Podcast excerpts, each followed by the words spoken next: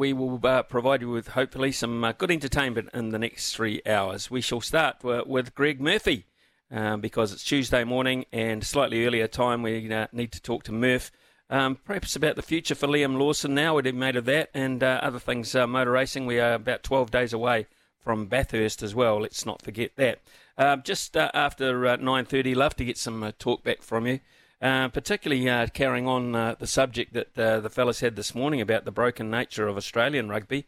Is there a comparison there? Uh, what about the broken nature of netball? And there was a text in saying, why don't you guys talk about netball? well, we're going to just after 10 o'clock this morning, and we're going to one of the best. Lisa Alexander coached the Diamonds for 10 years, very, very successfully, highly respected, most ever winning coach for uh, Australia in netball. Uh, what's she made of uh, the Silver Ferns over the last uh, four or five or six performances? Does she see a trend there? Maybe Lisa can uh, sort things out for us. Daniel McCarty will be stepping into this chair uh, for the next, um, well, I don't know, quite a few weeks anyway. Um, so he'll be handling this show. So we'll, we'll give him a slight introduction to that in the bulletin around about to 20 to 11 this morning. Jimmy Neesham after 11 o'clock. Uh, we'll have a sports desk with Polaris. Uh, Louis Herman Watt back on deck today. Robbie's in the chair up in Auckland. Uh, and we'll also have Stump Smithy around about 11.30 uh, this morning. Ag Insights with Araha around about uh, quarter to 12 this morning. So uh, that is our show. Pretty busy one. Looking forward to it. Sport is our religion. And here is Smithy's sermon. Stan Sports cover rugby in Australia and they do a damn good job. Seldom watch pre match build ups, half time analysis, and post match shows. I've been warned off them actually, but I watched their coverage of the Wallaby demise yesterday. It was refreshing, honest, thorough, and diverse without being scared to shoot a few bullets. There's a lesson there, and why don't who's uh, uh why don't you uh, have to worry about who's to protect or pander when you've got a job to do, or you've just been biffed out of the World Cup? At the earliest stage in your history. A history which included winning it twice, I might remind you. Well, I'm 99% sure Italy won't stop us advancing this weekend, although Kieran Crowley will have them primed and they've had a nice little spell in the paddock to freshen up. Our quality at the top end should see us through to a tasty rendezvous with the Irish. Then what? Who knows? And then what too about the future? All the pundits on Stan Sport agree on one thing the game over there is broken badly at the seams. No structure, no base at school and club level. Numbers dwindling on the park and off it. Super Rugby a poor remedy. What money there is going in at the wrong end, the top. Sound familiar? Alarmingly so. Australia's demise, Wallabies rugby embarrassment, is a pointed reminder of where the game can go if neglected at where it starts. Eddie Jones took a misguided, single minded punt on youth at the highest echelon of the game and failed miserably. He had the wrong hooper trying to bail him out against Wales, and uh, who, who takes a punt anyway on a raw pivot on his lonesome to guide you through a World Cup? Carter Gordon certainly doesn't wear a cape. Australian Rugby Board trumpeted when sacking Dave Rennie that in Jones they finally had their man. Sounds familiar? Razor is our man, it seems, to ride into town on his trusty steed and take us forward. That's been trumpeted as well. But to focus it all on him and the top could well be a major failing. The warning shot may have been fired over our bow at Australia's expense.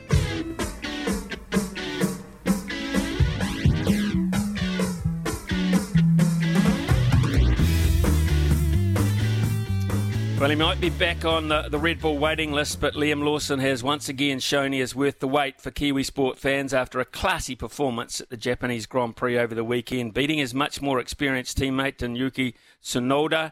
Uh, fair and square, there are still plenty uh, who can't quite grasp why he's been made to wait, but reports suggest he has been assured 2025 will be the year he gets a full time drive. Back down under uh, the countdown to Bathurst is well and truly uh, on, and a couple of our star drivers clashed off the track in Manawatu. Uh, Greg Murphy is with us each Tuesday to debrief the motorsport merry-go-round. Murph, good morning to you. G'day, Smithy. Good morning. Yeah, uh, Liam Lawson. Let's start with Liam because um, he's top of the pops in terms of the headlines as well at the moment. Mm. Uh, disappointing, mm. I would imagine. Uh, four drives or three or four drives in, he's proved his worth, obviously, but he's going to have to wait. Uh, is is that as I mean, is that his thing? He's he's basically agreed to just sit and wait, or is he still open slather? Uh, well, I, I don't really think he's got any options at the moment. Um, you know, I would I would guess that um, he and his um, close knit team that uh, advise and support and and are in communications with the powers that be at Red Bull, you know, might know something more. Um, you would hope they do with a bit of luck, um, so that they've got, you know, um, the ability to to you know know where he's heading and plan his future and and be, you know, I think um, happy that there is something coming, um, albeit it's not, um, you know, at the early stages of next year. I don't know. I just can't help but think, based on on the performance of um, Sergio Perez again on the weekend, that there's sort of murmurings or whatever, or you know, discussions being had within the Red Bull management about about the the future um, of uh, the Mexican driver and, and and where that might go and how that might affect the the four seats that they control in Formula One. Um, you know, it was it was a, a, pretty pretty terrible performance by the guy that uh, is number two to Max Verstappen, and I, I, I can't imagine that Red Bull are going to want to allow that kind of performance um, to continue um, to you know put a question mark around around that that, that organisation uh, for too much longer. So you know, where does Liam you know sort of fit into that whole scheme of things? Is is for us to um, to ponder and also, mm. you know, look forward to, to, you know, hearing more about it. But, you know, as we've discussed over the last few weeks, he's he's thrown a spanner amongst the works there, pardon the pun, um, you know, with within the, the organisation because he's he's he's proven his worth there, and um, as a as a future potential champion um, for the group. So, you know, so it's it's uh, there's commercial situations and bits and, and a whole lot of other um, factors that uh, they've they are obviously taking into account uh, to, to determine you know where they're going. How'd you rate that performance at the weekend and uh, the match race really with Tsunoda? Yeah, it was a match race and it started it, and it went all race long from the moment the lights went green um, at the start of that Grand Prix and how Liam battled his teammate to stay ahead of him.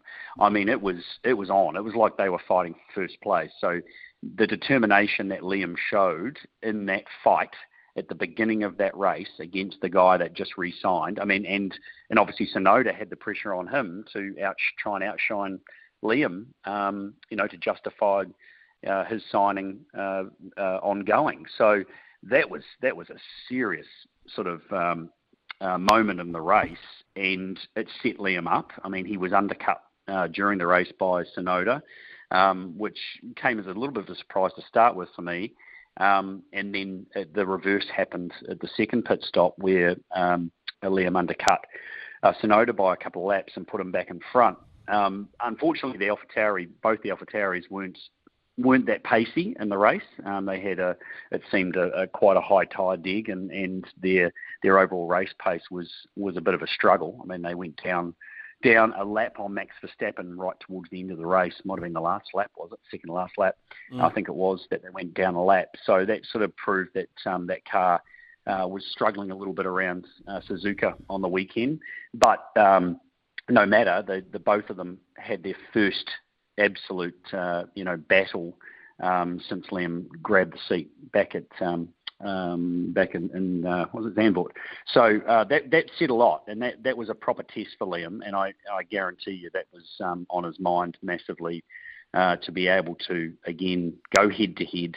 Uh, with with um, with Tsunoda, who is a good friend of his. They they used to live together, um, in England for mm. for a while as well, so they know each other very well. So that was that was that was a pretty important moment, and um, I'm sure the team and the Red Bull team will be analysing that uh, very closely as well. So it was another step for Liam for sure, and and uh, gave him the opportunity to to again uh, prove his worth and and, and his um, his space. So you know, there's there's a lot to unravel. It's, it was a disappointing announcement, probably one that we expected um, I suppose. Um, but there's there's uh, there's a lot that's going to I think uh, take place from here on all the way through to a point next year where where I just struggle to see that there won't be some more changes and some movements around the around the paddock um, that will involve him.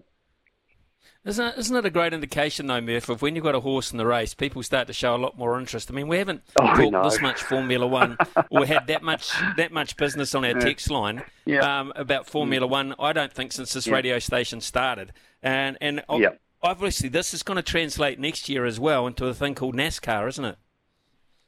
Exactly right, um, uh, and it's yeah, it's awesome. Um, yeah, the the the value of the uh, of the TV rights all of a sudden in this country have um, have uh, given Formula One a reason to probably uh, renegotiate. So, um, and I think um, the same as for NASCAR. You know, we're going to have a lot of interest in what's going on over the next year, and and uh, the irony of that is is that um, we don't show that show NASCAR. Um, on television live at the moment, um, so it's a, it's a bit of a struggle to watch it. But there might be a bit of a hustle uh, to get something lined up for 2024, and, and there is going to be a lot of interest. And it is. It's having a horse in the race. It may, it just it gives you a you know attachment. You know the fact that you know majority of people uh, haven't met um, Liam Lawson. Uh, it doesn't matter. He's he's got he's carrying a Kiwi flag on his race car in, in the, the top echelon of the sport in the world, and and um, we are we yeah we've got an, this this invested interest in it, and it, and it's like um, young um, uh, Oscar Piastri, uh, the Aussie. I mean, the the the following of, of Oscar in Australia. I mean, there's always been that following in Australia for a while now with Daniel, clearly, who's incredibly popular. But um, seeing Oscar up the front of the field there and doing what he's doing, qualifying on the front front row, um, you know, is is phenomenal. And and uh, yeah, the Australian uh, sort of interest is is obviously picked up big time as well. So yeah, it doesn't doesn't take much to to get us to watch. I mean, I'm watching more Formula One live um, at the moment than I ever have, obviously, or, or than I have for a very long time yeah. because of because of it, rather than just uh, recording and fast forwarding through. So, you know, you want to see it uh, as it's happening rather than um, delayed. Murph, since the last time we spoke to you, the dates, the official dates for Taupo have been announced. Mm. Do you like that window? Uh, and how yep. big do you think this could become with the commitment over a number of years? Yeah, uh, a great window. Um, April's worked previously when we've had uh, Pukekohe um, on that date. Um, it's uh, it's good timing. Um, I think it, the championship's just underway, and and um, uh, for us here in New Zealand, you know, we're still we're still sort of at that right end of the the seasons, and um, you know, I think that's it's great to have that. It either had to be in April or it had to be um, in November um, towards the end. So either way, for me, I'm not really fussed about it, but it's um, it's certainly a good time to be be focusing on having supercars in New Zealand. So so that's great. And I think um, certainly early uh, in the early phases of it, and I, I don't see why it will change, but the supercars will will put on a, a great show in Taupo. Um, the facility will be will will look incredible. Um, you know, with what they're planning around uh, giving uh, the punters and the, the, the, the general admission. Um, some great spots to, to be able to watch from. Um, so it will look spectacular. And I just think, uh, you know, the, the, the, location there in Taupo, uh, which, you know, does get obviously very busy through the summer and it has a lot of big events there. They know how to handle events in, in there in Taupo. So I think, uh, you know, how close the circuit is to the town, uh, it's just going to you know come alive. There's going to be you know, tens of thousands of people mm. turning up there to to enjoy it, and and I um I, I just can't wait for the atmosphere because I think it will be um, very different to Pukekohe. We know Pukekohe was built on the on the history of the circuit and, and what it meant and it been there for so long. You know, the atmosphere at the track was phenomenal, um, but you know, uh, the majority of people did leave leave the venue and then leave the area um, and and spread spread out, you know, back into Auckland and all over the place. Whereas a, a lot of people will end up back in town in Taupo, you know, in the afternoons, evenings, and nights after after the racing's finished. And um, I think that uh, is just going to create a whole new atmosphere that we haven't experienced. Uh, maybe a little bit more like uh, Hamilton was when we raced at Hamilton for those few years but in some cases, I think it'll it'll work a lot better than than than what uh, we had there as well. So no, it's exciting times, and I think the the local industry around Taupo um, will be very excited because they're going to get a massive hit through that period. Nice little battle uh, over the weekend in the Daybreaker Rally in Manawatu with yeah. Hayden Paddon and SVG going at it. Yeah, Shane back in his happy place. Um, I would imagine that he was. Uh, you know, again, big smile and and um, doing something that uh, he was able to, you know, um, put his amazing skill set to and and really enjoy uh, just such a totally different discipline. Clearly, um, and uh, he would have been able to sort of uh, refocus and put everything else out of his out of his head and, and just enjoy a uh, you know a, a rally which he which he he just gets so much out of. So um, you know, mega to see him um, you know behind Hayden uh, doing what he doing what he does best, and that is competing and maybe putting a little bit of pressure on on Hayden, but for, for them both to go one two in every every stage throughout the daybreaker uh, was um, was pretty awesome to to, to watch. Uh, Raana Horan, I've got to give mention to him. You know, um, finishing third there and doing doing a wonderful wonderful job as well. Um, you know, spectacular. So yeah, yeah, uh, great weekend for uh, for those two, and and um, you know, I think having Hayden doing these events, you know, considering what he's been doing overseas, winning the European Rally Championship, and then coming back in New Zealand, it's a. You've got, I think people have got to understand what a commitment and the amount of travel and work and effort that he is putting into to maintain, um, you know, his brand and his in his space here in New Zealand, as well as trying to compete in Europe. I mean, that's that's just not an easy task. So um, he was at uh, Ashley Forest the week before, doing amazing things there with you know with a great crowd watching on, and then having the daybreaker back and uh, him there competing again just just just lifts the event in a big way. Um, so um, and then SVG obviously being there as well, you know, gave people um, a bit of a thrill of, um, uh, to get out there and watch some of those stages. So yeah, it's it's uh, it's important for rallying in New Zealand, which is still very popular considering the, the entry list that they had. But having a couple of superstars like that uh, turn up is um, just a little bit of icing on the cake. And Murph, just finally, we can now actually say it. Bathurst is next week. Um, any latest, yeah. um, any late news or uh, anything else uh, that um, may be cropping up in the, in the build up to it that you're looking out for?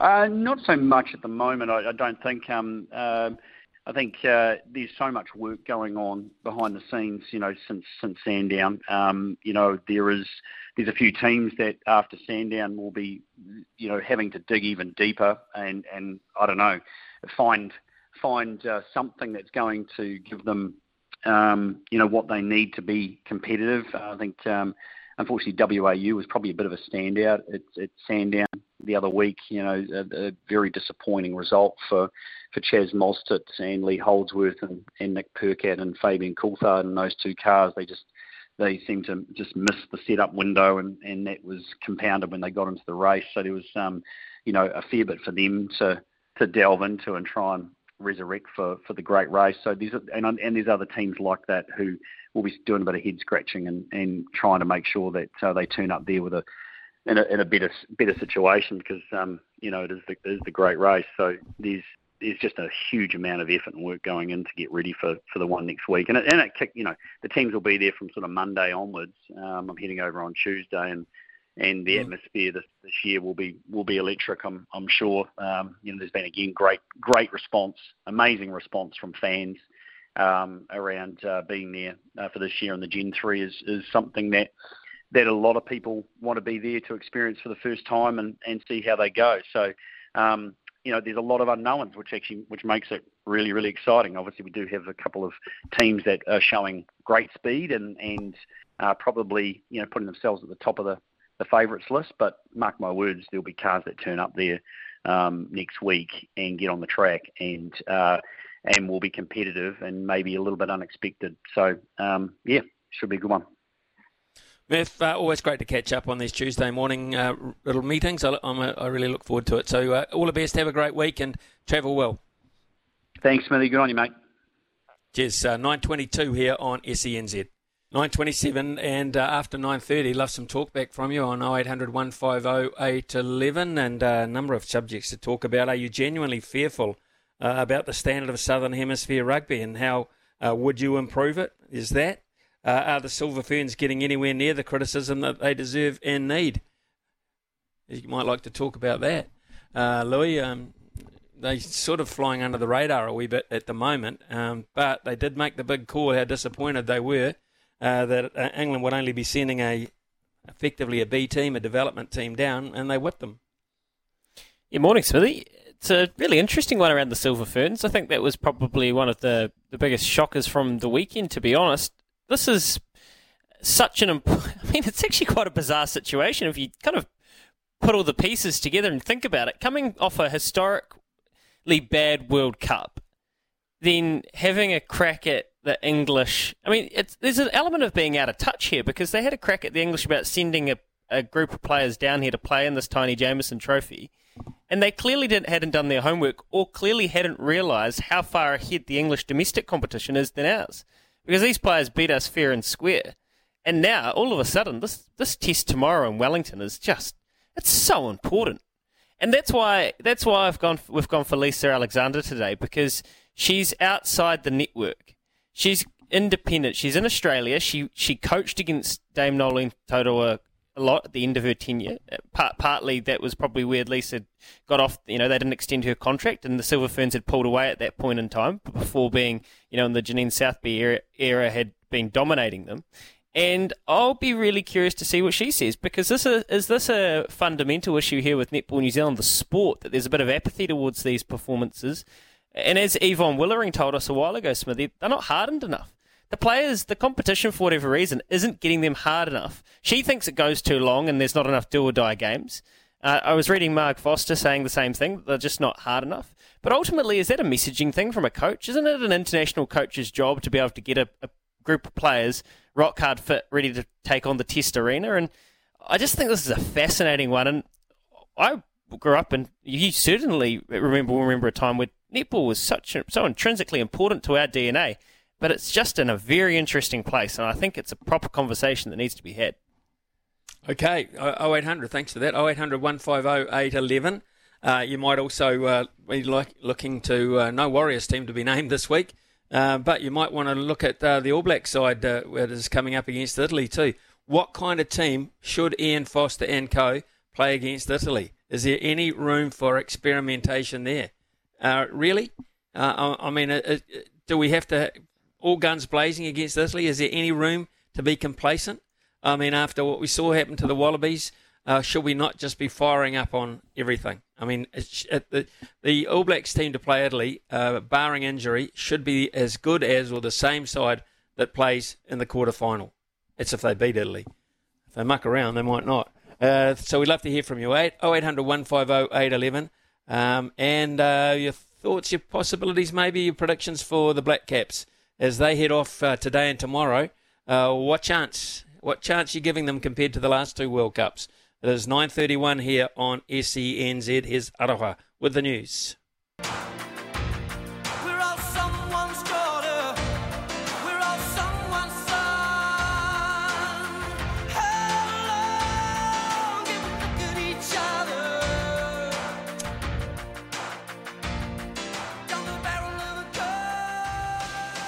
Your chance to be the voice here on SENZ, and uh, Joey's taken that opportunity to be first up this morning. Joey, good morning to you.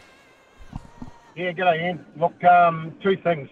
Firstly, with the rugby, Eddie Jones is trying to do the right thing, but to take the pain, you've got to take take the gain. You've got to take the pain, and and they need to. The Australians need to play in our NPC competition, and it works hand in hand with the netballers when the when we had the netballers playing in the Australian competition and it was New Zealand and Australia competition, we were going really well. As soon as we've gone down to play in our competition and they stopped us playing over there, we've we've gone downhill. And the same is with the, the Aussie rugby side. They play they play Super 15 rugby, and then they go back to their club rugby, where we go into the NPC and everything. And not I know not all of our players playing that, but the NPC has been proven in, and it's proven with rugby league it's proven with basketball. It's proven with football. When we play with the Aussies in, in the uh, combined competition, it only betters. It, it's bettered rugby league for, for the Warriors and for New Zealand, and, and it's bettered it, it's bettered uh, football because we've got the the um, Wellington Phoenix in an Australasian competition, and it, it's it's bettered just with, with everything. And it's a no-brainer. They have to come, and I can't see why they haven't even done this. They haven't gone to try to get into the New Zealand NPC. And that's the same with the netball. We need to start up a Trans-Tasman netball competition again because you have a look at the sides like like uh, England and, and their players that are playing in Australia and Jamaica. Where have they come? Second and third in the world. And Australia won it. So it's a no-brainer. That's the netball I'm talking about.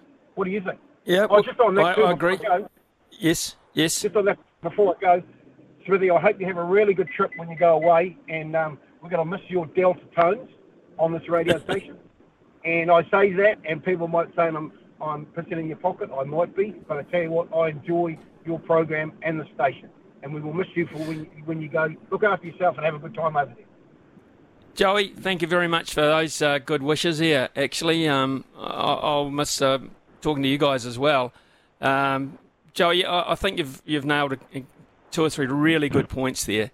Uh, we're we're in trouble if we think that we can just go it alone down here, uh, and, uh, there is speculation, and uh, I think it was rejected this time around. But they'll keep trying. South Africa want to join the Six Nations, and when they join the Six Nations uh, who are we going to play? Who are we going to play apart from a Northern Tour? Uh, I mean, we have to go back to things that used to serve us well. Okay, we're in a professional era, but that just means we should have more money available to do those things uh, a bit better. So we go back to those tours, those full length tours, uh, when you're playing against international sides, when they do happen to come here, and maximise the opportunity of them being here, not just one test match or two test matches. Maximise the opportunity of exposing your players to a higher level of rugby to see where they've got to get to. And I think that makes sense. I think they're, they're going to have to look very seriously at that because of Australia um, and us are the rugby championship along with Argentina. We're just going to suffer the same fate, and we're not playing against tough enough opposition often enough.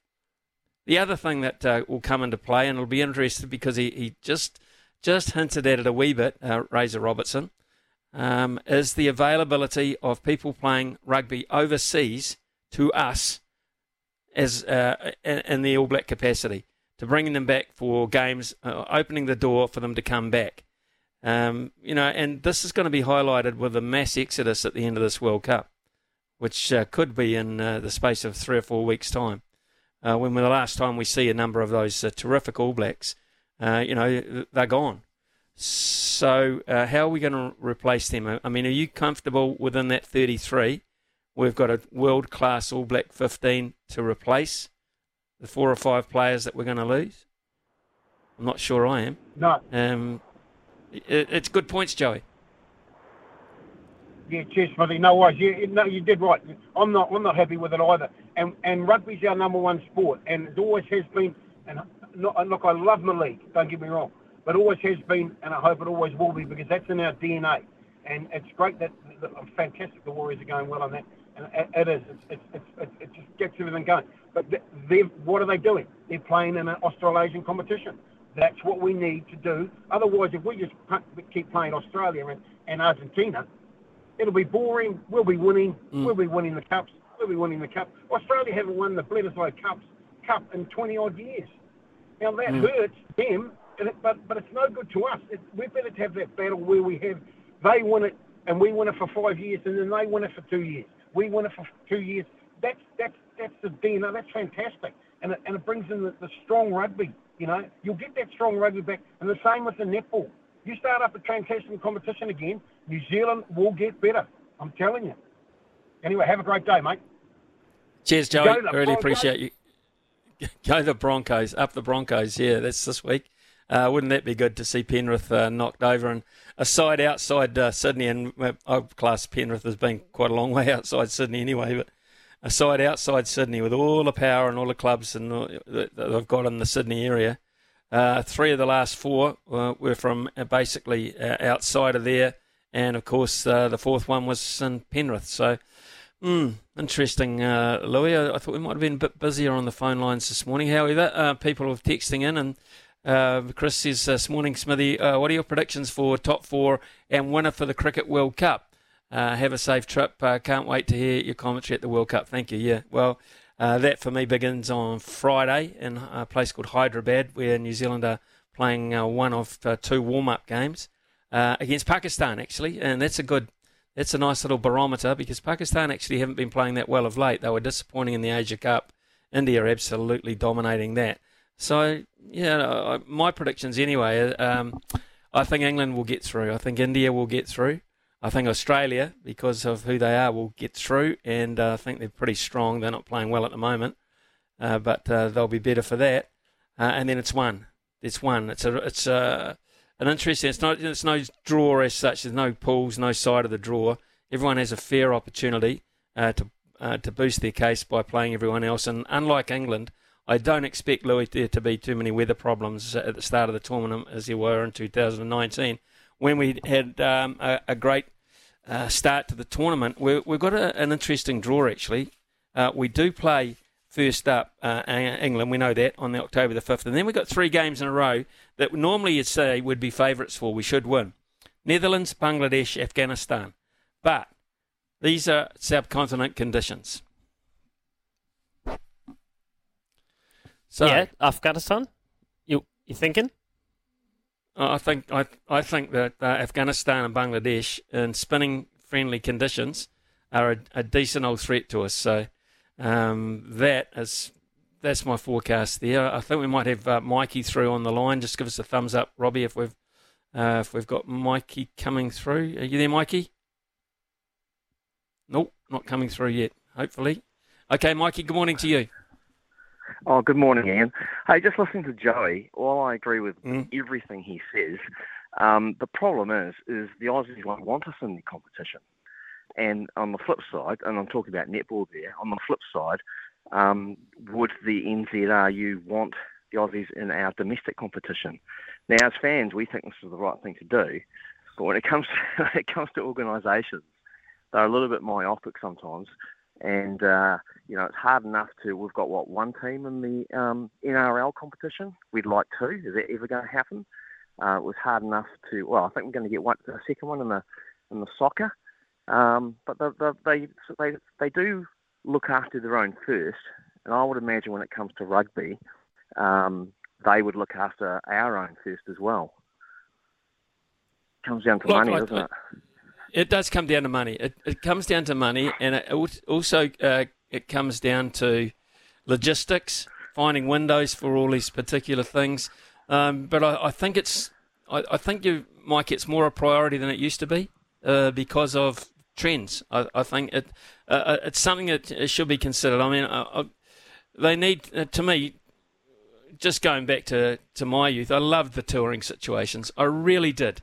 You know, when mm. when uh, you get get up close and personal in the provinces, etc., with touring sides, I, I, just thought that was a highlight of the rugby calendar, uh, and that's disappeared. Yep. I mean, can you can you actually say, can you actually say, Mikey, uh, how many highlights there are in a rugby year now? Oh, not enough, not enough. And and as I said, like I agree with Joey everything he's saying. I just look at the uh, the way the, the sports are run, and I go, oh, I just can't see them pulling the trigger. That's the only thing that I that I that I sort of look at. Um, I mean, the fans, I think, on the most part who phone the station, have got it right. But hmm. unfortunately, the organisations, or some organisations, I should say, not all of them. Uh, I watched the Cam George interview last night. Again, just brilliant again uh, on TVNZ um, mm. you know, engaging with everybody, engaging with the fans, with the NZRU just do not. so mm. for them to even consider the Aussies coming into a domestic competition, I'm like, well, I, I can't see it. I'd love to see it, can't see it. No, me neither. I, I, you know, I really don't. And I'm going to talk to uh, Lisa Alexander after uh, 10 o'clock. And Lisa, of course, is a highly successful uh, netball coach for Australia she might tell us whether they're interested in us or not at, at um, in terms of a, a, competition below international level. Uh, we'll find that out, Mikey. Thanks for your call. Have a terrific day. It's uh, 9.43. We'll take a quick break. Rightio, uh, let's get to uh, Cliff, who's uh, been very patient. Cliff, good morning to you. Yeah, good morning, Smitty. Yeah, just talking about the uh, the rugby in Australia. 20 years ago, they were very strong, and they had three teams.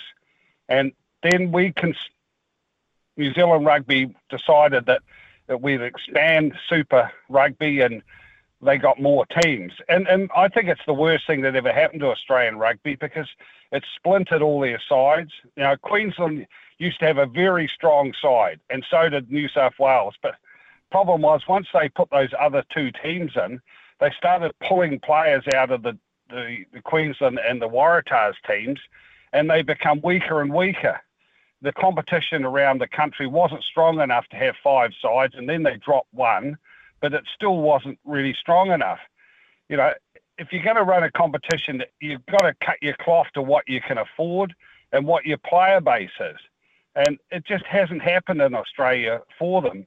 You know, in, in Australia, in Brisbane, there, the Brisbane Lions are in the final of the NRL, and I mean in the AFL, and then the Broncos are in the final of the NRL. But the Brisbane uh, Queensland rugby team is a poor side, and it was used to be that they were as good as the other two teams. You know, they were both strong. But I think it's worldwide. It's just the way sport is. You know, teams we, we there's not the money around. There's not enough. There's too much high performance at the top level, which sucks all the money away from the bottom. You know, there's less people playing the game, but there's more money going into the top, and it's and it's coming from fewer and fewer sources. So, you know, I think back at the New Zealand football team. They couldn't. The coach who we had for a few years was trying. He had no forward uh, competitions he was he had nothing to play with. You know, there was guys there wanting to play for the All Whites, but there was no there was never any games. They didn't play here for ages. They never played Australia.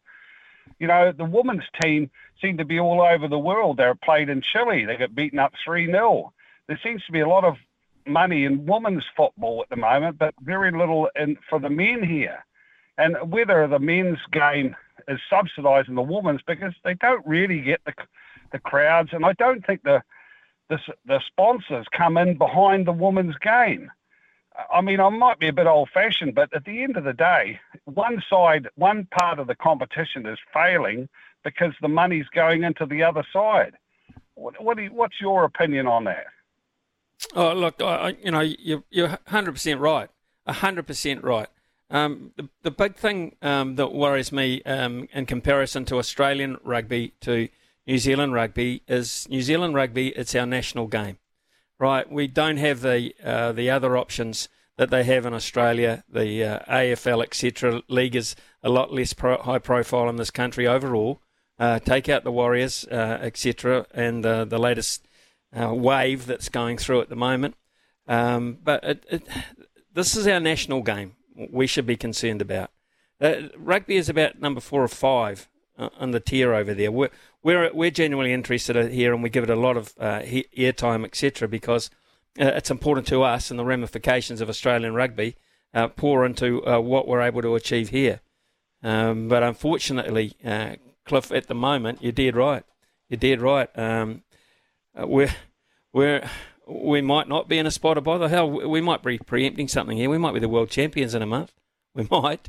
Um, thanks very much for, thanks very much for your call, mate. We've, we've got to fly. We're committed to an ad break uh, right now, actually. We'll be back shortly.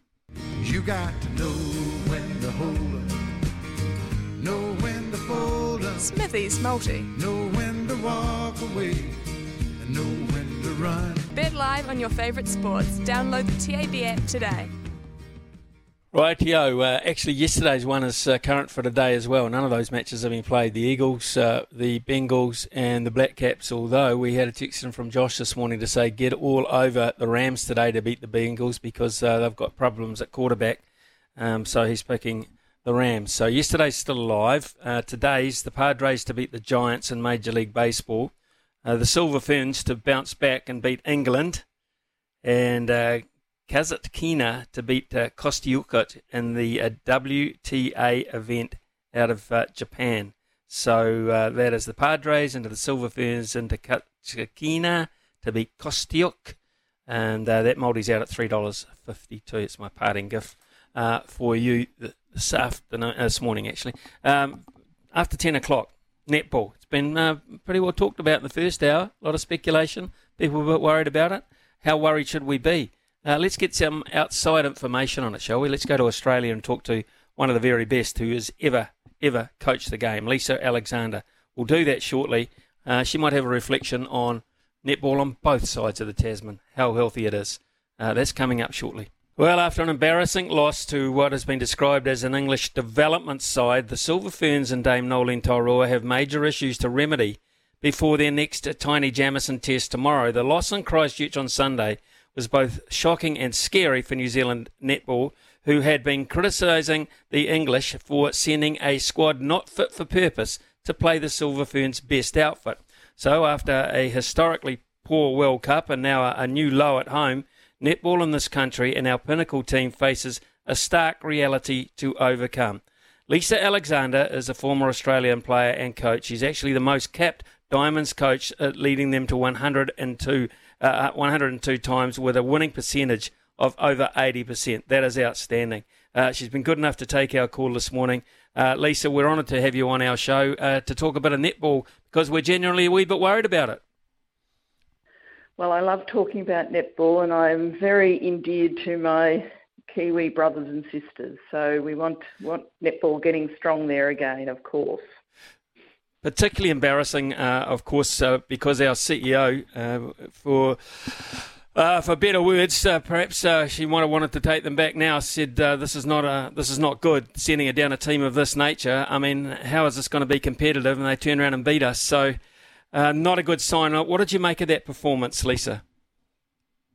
Well, it didn't surprise me about the English um, squad. I know quite a few of the players because I actually had quite a lot to do with them um, at London Pulse when I was over there as performance director, and and I knew um, the strength of those players, and they were just waiting for their opportunity with the English team. And of course, the English team has a lot of you know players that have you know been around for quite a while, played a lot of tests, so it is much harder for them to get that rookie experience.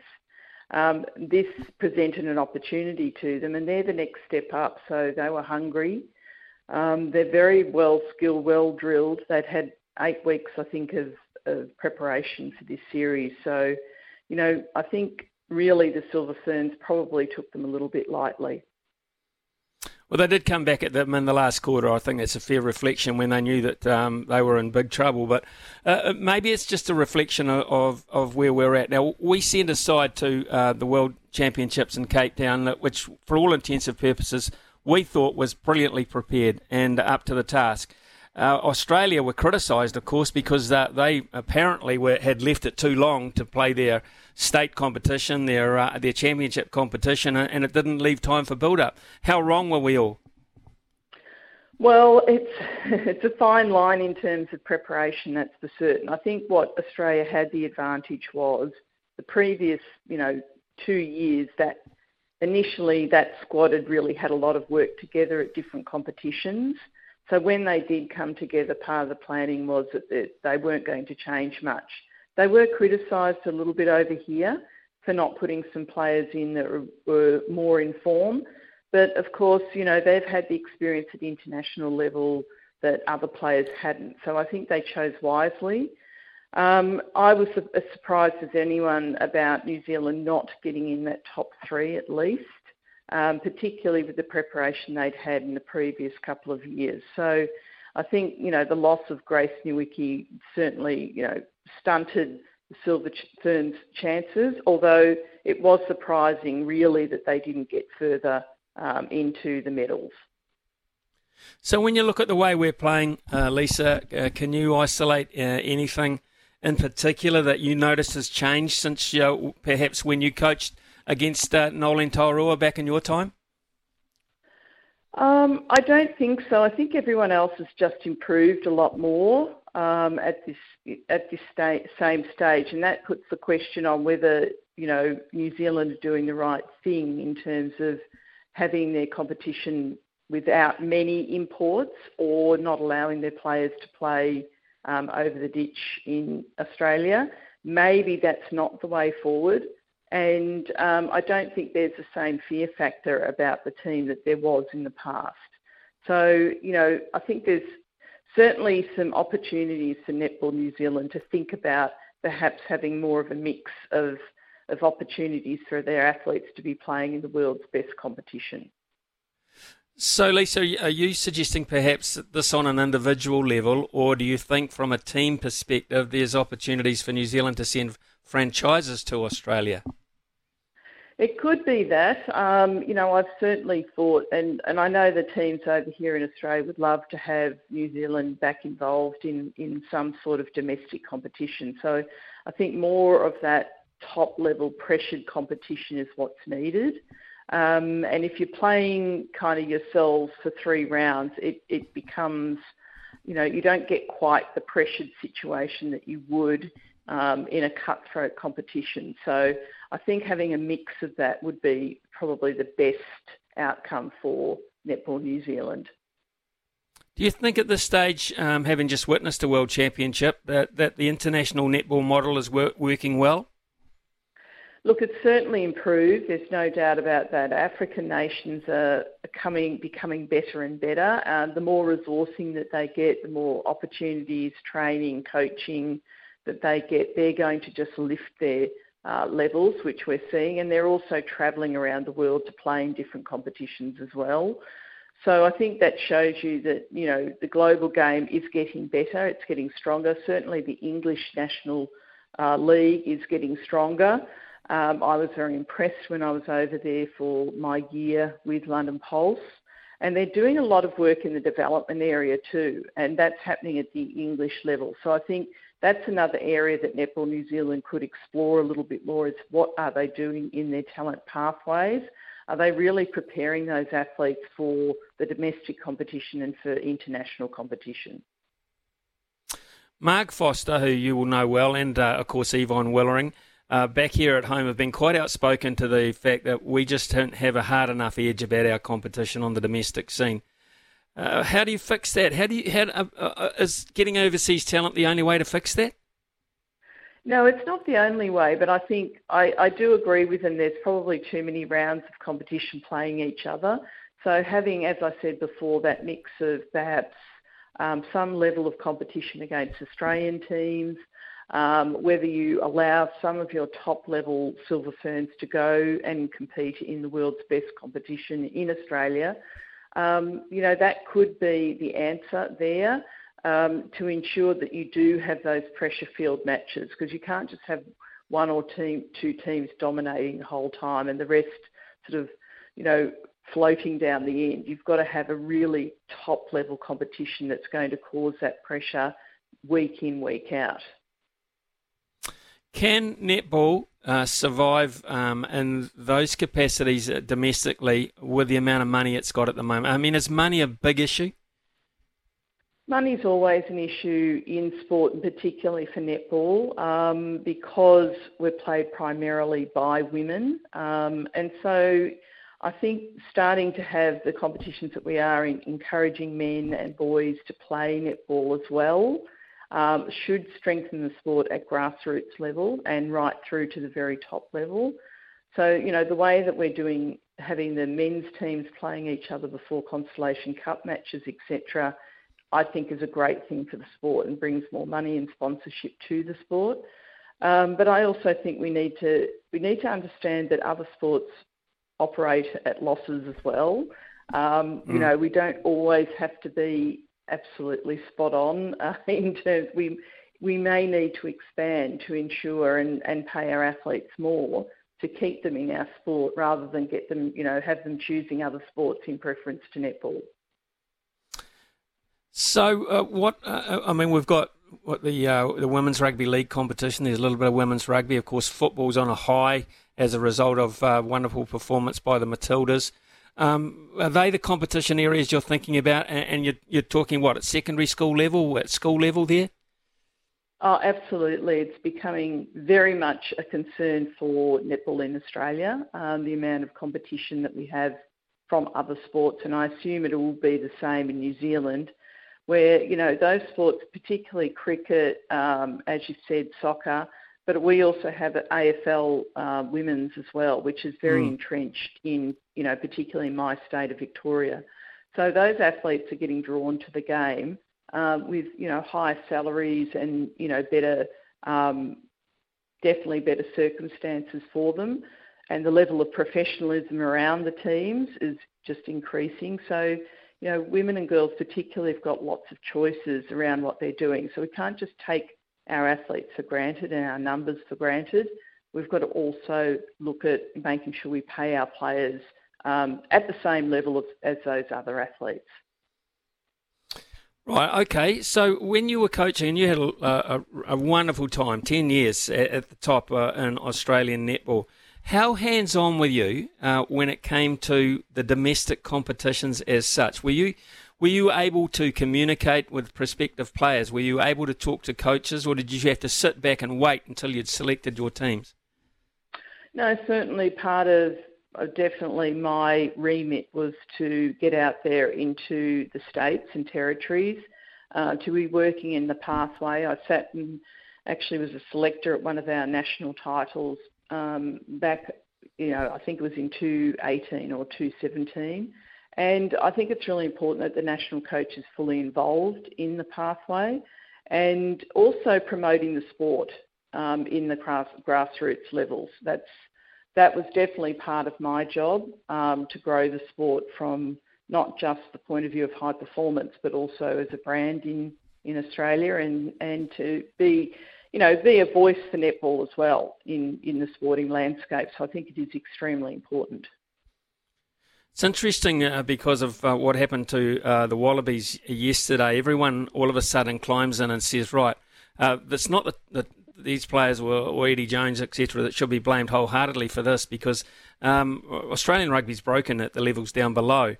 Is there a danger then that with uh, netball and, and the fact that you uh, quite convincingly won the World Championships that people might be complacent about netball in Australia?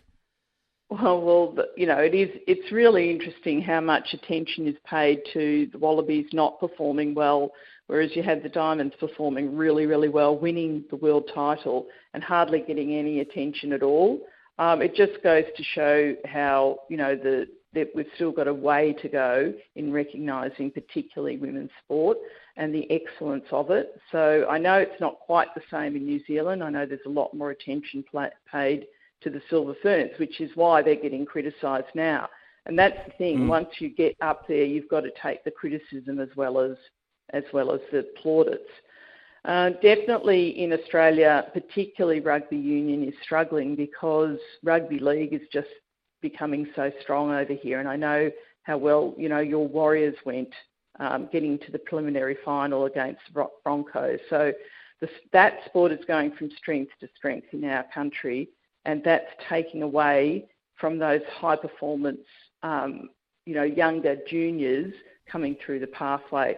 I think rugby union grassroots is going quite well, but I think there's still a bit of a disconnect between the grassroots and the top level and how how that's managed and how um, I guess it's looked after in terms of money and resources as well. Lisa, when you look at the the, uh, the kind of exposure the other sports get, particularly uh, around about World Championship time, or even, as you say, in, in your state of uh, Victoria, wall to wall coverage of, of AFL sport, male and female, um, do you uh, do you feel as if um, netball gets a, a raw deal television wise as well? Yeah, we do definitely. Um, the coverage, you know, we don't have a Brownlow like we're having. We had last night here in in Melbourne with the AFL. No, nowhere near as much coverage, wall to wall coverage. Not as many um, shows about uh, analysing netball, although definitely Fox has done a much better job um, the last couple of years with the Super Netball. So it's a matter of um, you know continuing to improve those steps. I think SEN Radio getting involved uh, over here in Victoria with um, the new team and then having it on the radio every week, uh, those matches, will add to um, netball getting its you know, rightful place in the sporting landscape over here. So it's a matter of step by, a step-by-step approach. It's also a matter of continuing to have our corporates over here supporting the game and understanding how big it is and how many women and girls actually do play it over here in Australia. Just getting back to uh, our situation at the moment, uh, we may well turn this around and, and uh, win quite comfortably in the next couple of matches. But uh, looking a little bit deeper into it, have we the quality at the moment uh, with what you see? And have you got full co- uh, full faith in uh, Dame Noeline? Because uh, Dame Noeline has never been questioned in this country. Um, her, her, the way she goes about things, her record, etc. I mean, she's highly, highly rated. But you know, um, all coaches have their, their span, their lifespan, and the game changes uh, in front of their very eyes. How do you see our netball uh, in that in those terms? I definitely think you've still got the talent, and the talent is there. I think it's just that first test, I think really England got the jump on New Zealand and perhaps weren't taken quite as seriously as they should have been. But now they'll be analysed within an inch. And, um, you know, certainly I expect the Silver Ferns and Dame Noeline to come back very, very hard in this next test and win. Um, but, the, you know, the English Roses won't go away. They're a young team, as you've seen. They're very highly skilled. They're very hungry. It's a matter of getting that hunger back in the Silver Ferns, and I'm certain that Dame Noeline can do that.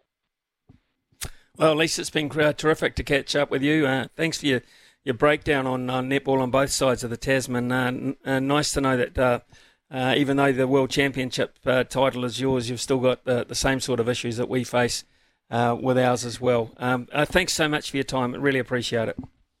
Thank you very much.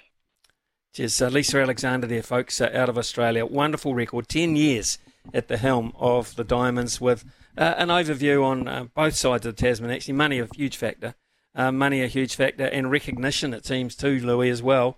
Uh, the fact that you know you can be a world champion over there uh, in a team sport, but you just simply don't get the recognition that perhaps uh, you're worthy and and you're worthy of, and and I think Lisa pointing to it there. Basically, it was a male female thing.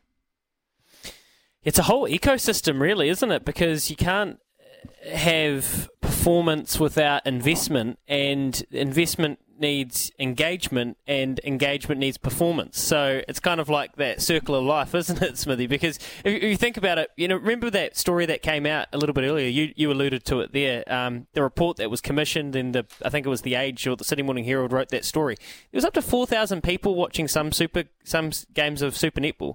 That, that's that's quite concerning, and that's Australia. So then imagine here, and then so when you've got those sorts of figures, trying to find that broadcast deal and that revenue to be able to pump into your grassroots to make sure that that comes through to have teams that are performing at the top level to compete for the eyeballs with your AFLWs, your, your Matildas, and your football ferns. It is a real ecosystem. I thought Lisa laid that out um, beautifully there, and I mean we don't have the answers. I just want the ferns to to, to or maybe they did just take them lightly. Maybe maybe we're hitting the overreaction button. But off the back of that World Cup, you would think that there'd be zero complacency. Where's the room for I complacency? Would, I would think that's the last thing you would ever do for Dame Noeline Taurua. Well, on the evidence of how much she works you, how hard she trains you, uh, the pride she's put in um, in terms of the, the wearing the uniform as such, I would think that would be the last thing she would allow is complacency. I, I just don't imagine that. Um, and, sure, we came back big and strong. I mean, we, we overcame quite a big third, uh, fourth quarter deficit to almost steal that game, um, and you know, save some blushes. But but the fact the fact of the matter is that you know, I, I just I just under, don't understand why you, have when you finish fourth, how you could have the wherewithal to be complacent about playing anyone. Well, anyone. What does what does that tell you about the, the messaging then? I mean, and and Lisa said that she's got full faith in Dame Noeline to be able to get that hunger back into the Ferns players, but it's kind of almost like the horses bolted that, the, as you point out, where was the complacency? How, how, how?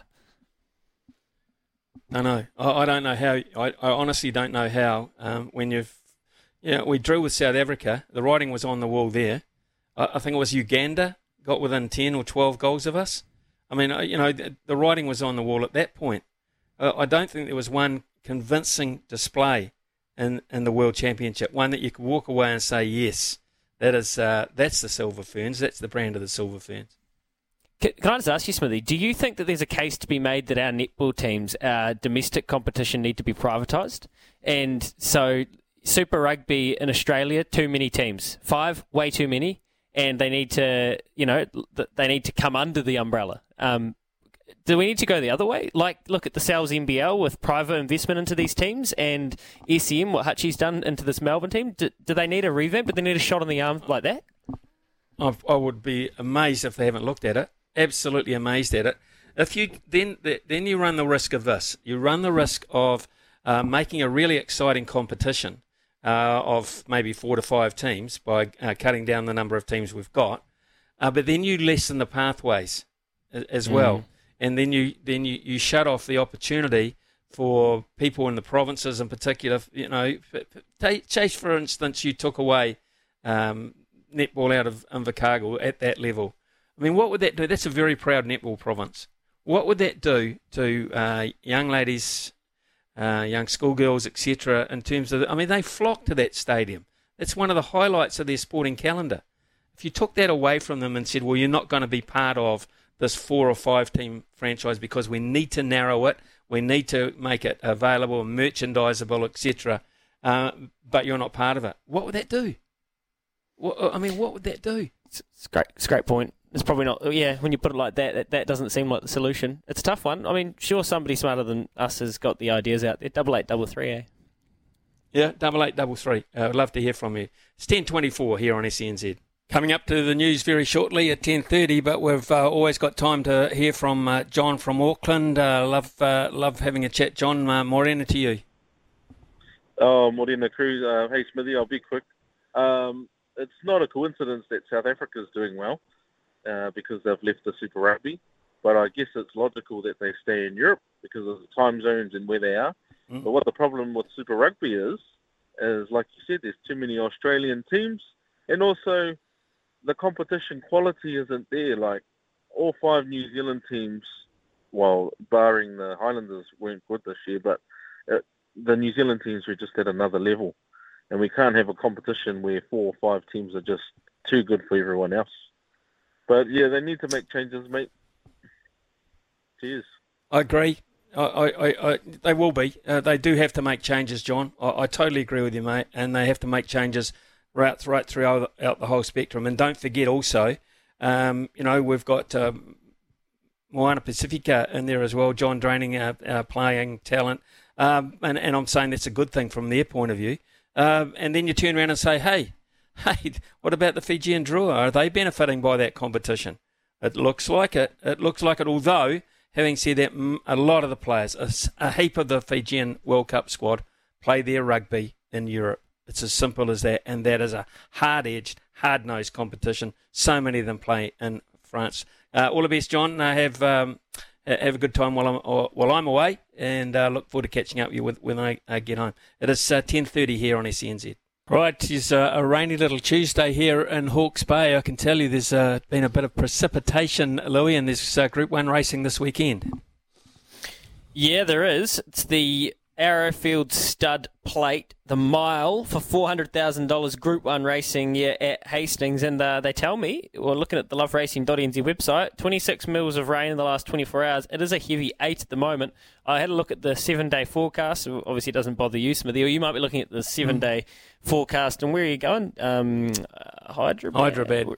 Yeah, Hyderabad. It's warm. Oh, yeah, I, yeah I'll, I'll probably have a $5 each way bet on the fact that it's warm. It's it's firm track at Hyderabad. I can tell you that very firm. Well, the, do you think it might be that kind of Singaporey, um, um, like a bit of moisture in it because of the humidity, maybe? Maybe it might be just a little bit of give. You're right. Yeah, I'll keep an eye out there when I cushion. when I'm making my pick, I'll let you know. Thanks, mate. Just tell me if they get the talented or not. Um, well, it's interestingly enough, I think there's a little bit of rain uh, due on the Saturday. So at this stage uh, uh, at Hastings, which the track played beautifully, like fair play, full credit to the track team, uh, Rich Fenwick, etc. There. Um, three weeks ago for the Tarzino. It was just it was a great day betting and, and racing. So I would hate it to be a heavy track, but uh, you know that's what happens at spring at this time of year. You can cop a heavy track just like that, and it just is. It's it is as easy as it as it sounds. Just a bit of rain. Um, what would that do to the field, though? Interesting. Mm. We'll see the field get screwed down later today, and then the market will be open tomorrow, probably late morning, early afternoon. I think it usually is um, for Group Ones. Callsign Mav, we know he'll go through anything. La Crique, well, she probably won't turn up if it's anything worse than a seven, I would imagine. Legato, I think they'll run pretty much no matter what, unless it got heavy, heavy. Uh, Mustang Valley was is going to love it. She's going to love anything around that 8, 9, 10 range.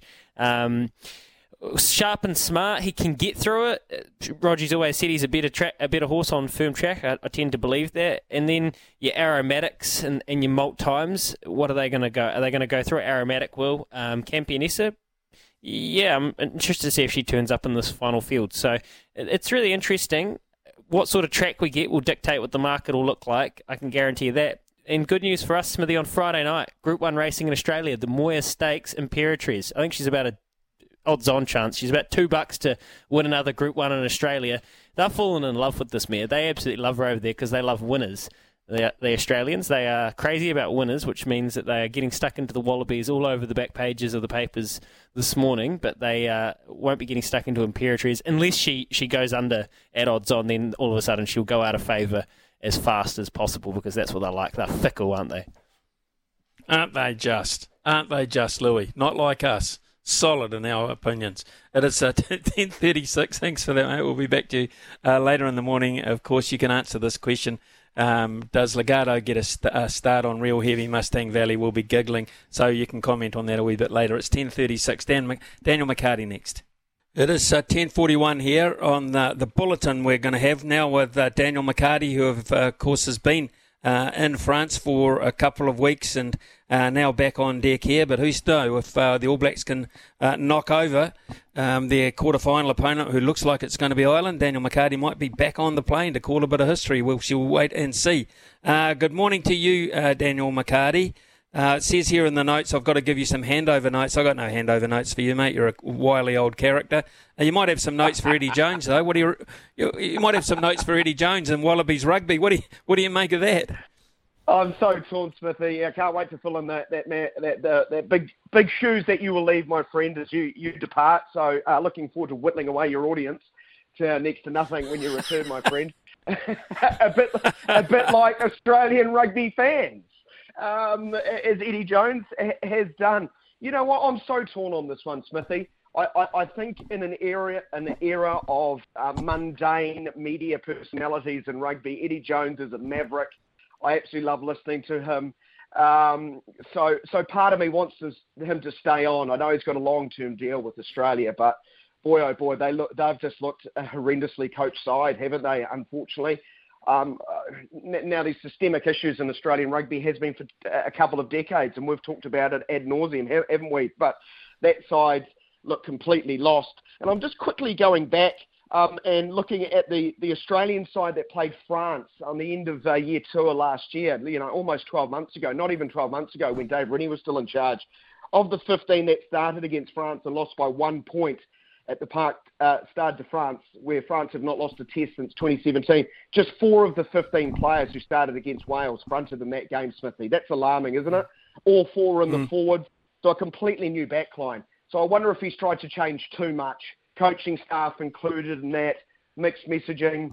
Uh, they, they, looked so disconnected, and they um, and I felt very, I felt actually sad for Australian rugby and the Wallabies.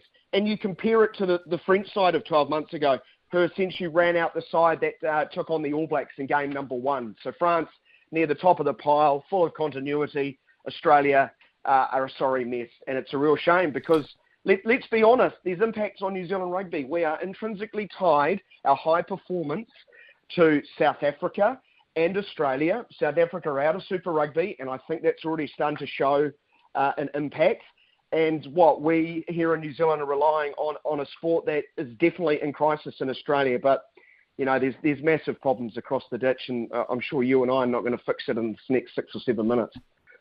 No, we're not. Uh, but we could also ask this question, uh, and that you know, right from the outset, when they said we've got Eddie Jones, we've finally got our man. In other words, we've got an Aussie to coach Australia. We're loving this. Uh, Eddie's, it's been about Eddie. Uh, I mean, it's it's been about Eddie the whole time, and it's still about Eddie now because Eddie stands up and says, "Look, it's on me. I, I, it's my fault. Uh, you know, I made these selections. I made these choices. I haven't coached this side well enough. It's still about Eddie."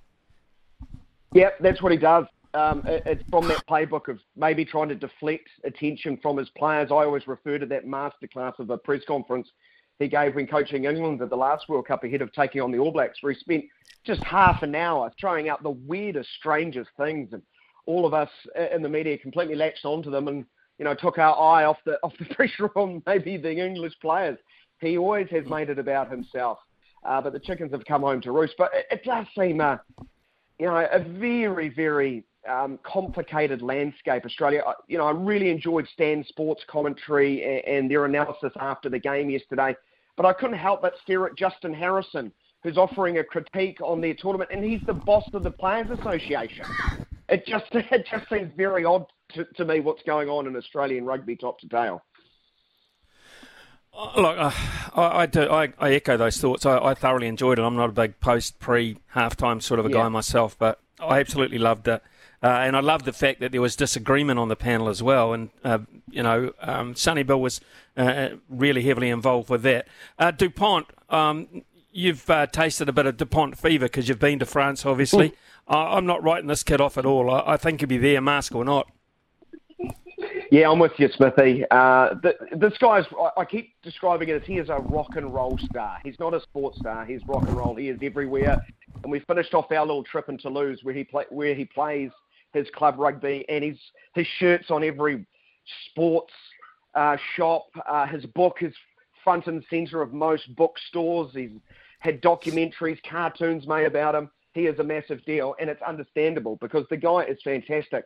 We played an incredible clip from Ronan O'Gara, the La Rochelle coach, talking about how do you game plan for Dupont, and he just described him as uh, just a, a, a, once in a lifetime player can run you fend like a centre can run like a winger can can you know direct a game like a first five and this is all from the number nine jersey uh, to get him back central to France's chance of winning this tournament I would think. Lucu's a very nice player uh, the guy will come off the bench and, and, start you know fill in those big shoes but he's not going to do it the job that uh, Dupont uh, will do so we, we do the rugby fan in me wants him to play so I know there's chat of the mask, as, you, as you've touched on exactly what that looks like. There's some, some pretty strident, stringent rules from World Rugby, exactly what you can um, have across your face. But uh, I'm sure uh, the, the nation of France still holding its breath on Antoine Dupont. We were just talking to Lisa Alexander, former coach of the Diamonds for 10 years, uh, winning ratio of 81%, 102 games in charge. She's got pretty much full faith in uh, Dame Noeline Taurua and this uh, current crop of silver ferns to turn this around. Um, I'm not sure I have. Yeah, it's a real dent, isn't it? Losing to an English side who um, have sent over not their full strength lineup, straight on the back of a World Cup that New Zealand uh, disappointed. Uh, and, and I think for the first time, um, probably Dame Noeline herself is probably looking in the mirror and thinking, do I need to make some changes? Uh, and, and, I'm sure the spotlight from the New Zealand sporting public um, is, is, now firmly shined on that team, shining on that team because the results are speaking for themselves. So let's let's hope they can can bounce back and, and finish off the series on a high. But it, it's a little bit unusual, sort of questioning Dame Noeline, right, Smithy? We're, we're, we're just mm. accustomed to her and her teams performing and, and winning the big games. So um, the doldrums, you could almost uh, say that they're finding themselves in uh, after these last couple of months. Happy with the uh, the way the EPL has uh, started? Absolutely. Um, although I'm not too happy with how good Manchester City look, Smithy. I, I did say mm. I did say on the Saturday session, my prediction is Man City will lead from week one through to week 38, and unfortunately, I know my beloved Liverpool just one point behind it looks much the same. They're just so good. You know, players like Kalvin Phillips, who's you know nailed on squad member on the English squad, can't even crack that Manchester City lineup. It, just shows the ridiculous depth they do have. They're just so well run, beautifully coached, got amazing players. So I expect them to win when all is said and done. But maybe Liverpool are um, bubbling away at the surface and, and appearing to be their next rival. Spurs, what a great story. Ange Ball, Ange Postecoglou. You've got a poster of him on the mm. wall. Uh, yeah. Yes, um, I have. He, I have. Yeah, I, in fact, I'm, t- I'm taking it with me to India, believe it or not. he's just such a such a real dude, isn't he? He's just he, he's just a quintessential Aussie, making sure he shouted out to his Carlton Blues before uh, the North London derby, and I think all the the journos in the in the press room had absolutely no idea what he was talking about. Um, mm-hmm. and, then his side come from behind uh, to snatch a point against you know the second best team in England last season. So Ange is going great. Manchester United, what a strange looking lineup they look like they have at the moment. They've got lots of work to do both on and off the park. So it, it does seem to me though uh, that we will be talking more about places two through to 20. It just looks like Man City are going to flex their muscles again. And I did see a big story in one of the English publications today about can they win all four after winning the treble last season? oh dear, I'm not sure I can cope with that, but if they win the quadruple. No, bit tough to stomach. It'd be like being a Sheffield United fan at the moment and knowing we we're picking out what games in the champ, which games in the championship you want to go to uh, next season because it's not looking good for them. Eight 0 down to Newcastle yesterday. Hey, would you expect anything but our very best side against Italy? Oh, it has to be. They they haven't played, Smithy.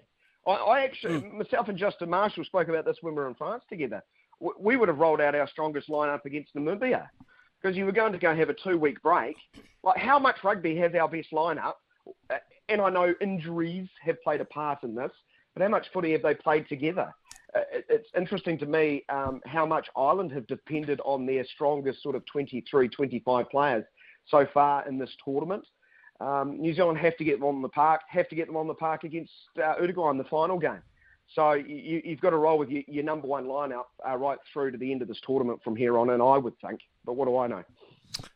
Yeah, what do we know exactly? Well, we know exactly what we know. We know that uh, from tomorrow onwards, uh, you uh, will within the capable hands of Louis Herman Watt. Robbie is on deck at the moment as well, uh, taking over the show, and uh, you'll do a fantastic job. And who knows? Who knows? The longer I stay over here, over there, the better the Black Caps will be. So let's hope I stay there for a long time, eh? Well, the, the, the beauty of it, Smithy, with time zones, you won't have to put us put up with us pestering you, right, for, for a chat. It'll be way too early. Uh, and, oh, and look, any advice? Any advice? No, any no-go subjects with with, with uh, you know my colleagues? Uh, are there any talking yeah, points be, I should stay clear of? Just be wary of Louis Herman Watt because uh, there's an outside chance that you might get a call at two o'clock one morning and Louis Herman Watt. So I've got someone. I've got someone on the line who wants to talk to us now. We have to do a pre-record. Can you get into the studio and do that? Can you do that? Uh, that's all I'll say. Well, I've worked long enough with uh, Louis in a previous life. He, he, he knows I'm definitely not answering his phone calls. oh my goodness! I'll, I, will be available. I'll be available. Um, no, no worries at all. Just ring me anytime. How, how yeah. are New Zealand placed, Smithy? Let, let, let, me get my first question in on mornings with Ian Smith. How are New Zealand placed for this World Cup? Um, I think we're. Um, I, I didn't mightily at that. Uh, 2015, 2019, uh, I didn't see us making the semi-finals, let alone the final. I'm in the same boat right now, but this is subcontinent conditions. A little bit more worried this time around. Yeah, fair enough. What? Bit like 2011. Okay. Then. Yeah, bit like, like 2011. Okay. yeah, you're on to it, mate. Okay, um, Daniel McCarty with you tomorrow, folks. Daniel, thanks very much for making yourself available today and for the next uh, 33 months. Good luck. It's 10.53 here on SENZ.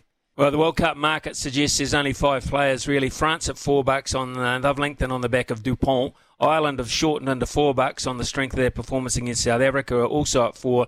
Uh, we at the moment are fourth on the betting line at five bucks, and England at ten at seventeen to one. Bar Louis. Oh man, it all just hinges on Dupont, doesn't it? The whole thing, really. Um, American football, NFL later today, Smithy. Interesting. We had a tick very early days. Get on the Rams. Well, Cincinnati's $1.63 favourite, and the Rams, you're getting three points. You're getting a field goal worth for $1.90 plus three, uh, $2.28 on the money line. And the game before that, Philadelphia Eagles, short favourites over Tampa Bay Buccaneers, five and a half is your line. You're getting a dollar thirty nine on the money line for Philly. Cool. Okay, right. Tom Latham uh, from the Black Caps. I think he leaves tomorrow. We'll confirm that. I think they're travelling in two different units, uh, the Black Caps to India, but that's the eve of the World Cup. So Tom Latham coming up next here on SENZ. Well, the 50 over Cricket World Cup in India is fast approaching, just nine days away. In fact, uh, to be perfectly honest, uh, the current Black Cap squad uh, are uh, in Bangladesh. It's a depleted side, as uh, some of the others uh, came home just to get a bit of family time and uh, a bit of uh, rest and recreation and some final preparation, uh, of course. And they make their way to uh, India in the next couple of days. I think they're moving in uh, two separate uh, groups out of Christchurch. One of those groups will be Tom Latham, of course, who is so experienced in World Cups, but also very experienced too in playing in Indian conditions. He'll wear the gloves for us as well throughout this tournament, and he's been good enough to to give uh, a bit of his time to us uh, as we speak. Tom, good morning to you. G'day, Smithy. How you doing? Yeah, pretty damn good actually. Tom, looking forward to the World Cup, uh, as I imagine uh, you are as well. It's uh, it seems uh, quite some time ago since your last World Cup appointment with England uh, back in 2019, but they're first up for you.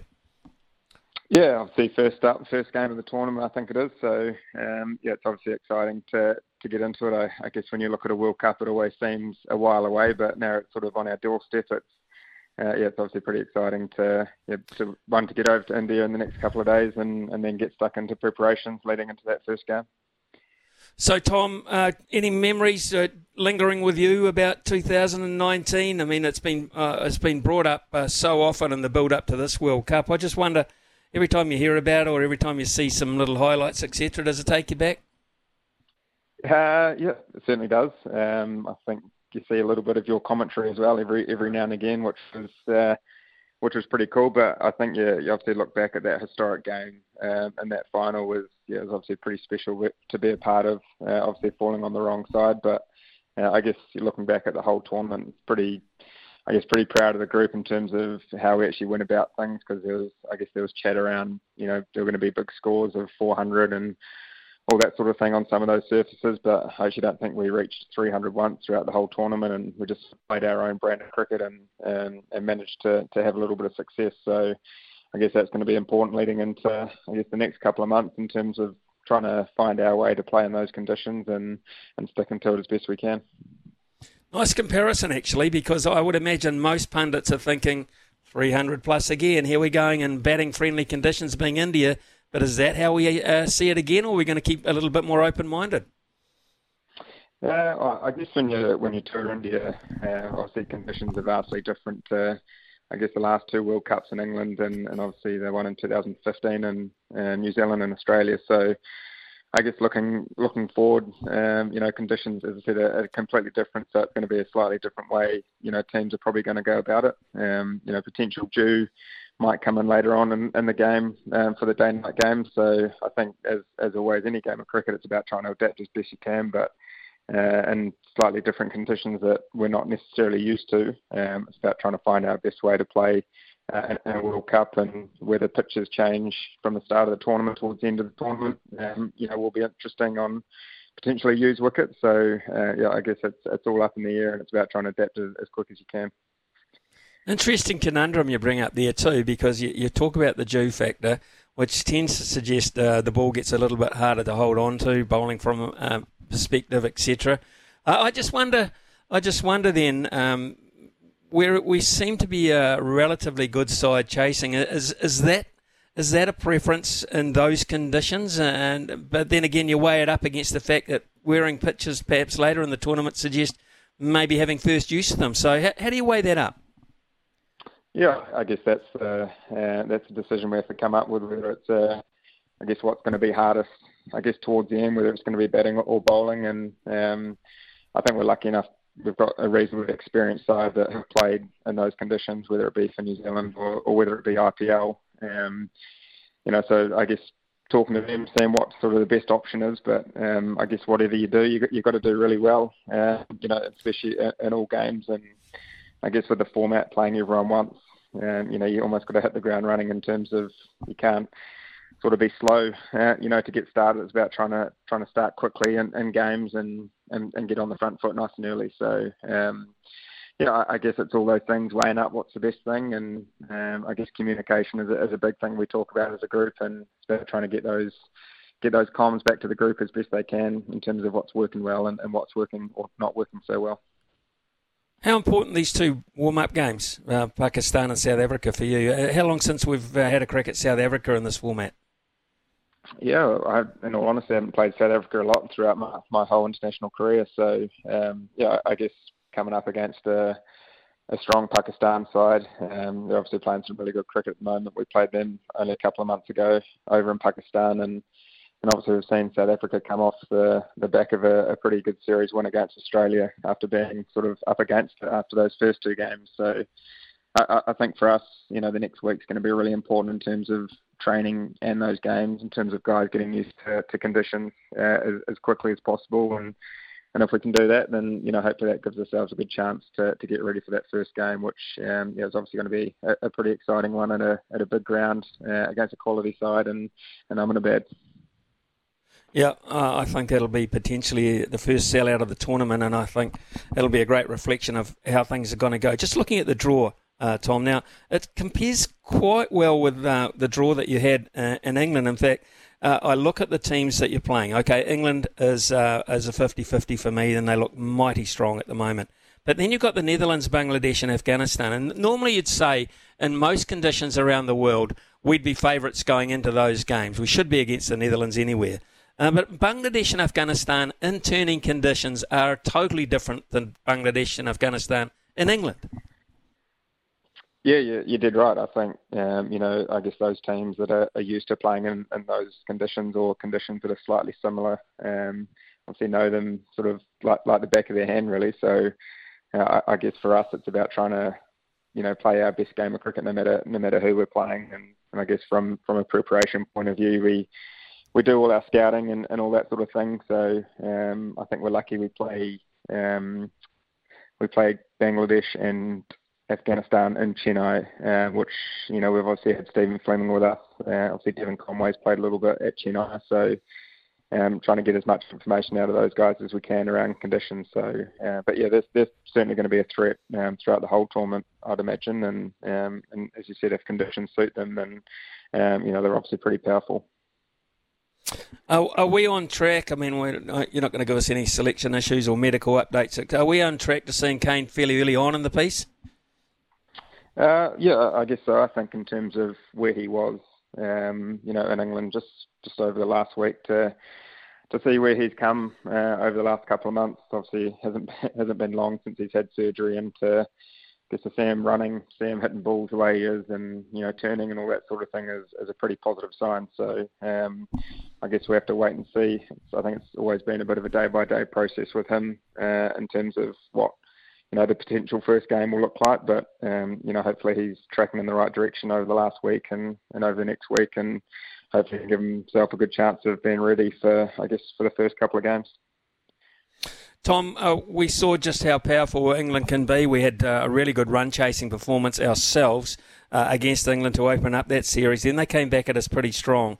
Um, they look mighty formidable combination uh, anywhere in the world perhaps even a little bit stronger with their experience now than 2019? Yeah, I, think you look at the, the series just played. Um, you know, they're they're obviously full of confidence at the moment. I think uh, in terms of the the brand that they're playing and and the way that they're going about things. Uh, obviously, with the bat, they come pretty hard and, and they don't tend to stop. So um, I guess it obviously makes them a massive threat, but uh, obviously gives us opportunities as well. Um, you know, with with the ball in hand, they are going to keep coming. So, um, you know, as I said earlier, conditions are, are completely different. So whether that changes the way they go about things will, will be interesting. But um, yeah, they're certainly they're always going to be a threat. They have been for the last, I guess, since 2015. They've been you know one of the best sides in the world. So um, yeah, it's certainly going to be an exciting game first up and you know, it only takes a couple of guys to, to have a good day, and, and obviously we're we're right in the game. So um, yeah, we're certainly looking forward to that challenge. Tom, you've done really well in uh, batting wise in, in, Indian conditions, spinning conditions. It's been one of your strong points. Uh, how do you prepare? What is your mind, uh, your mind thoughts, uh, etc.? How does it govern you to playing spin in one day cricket?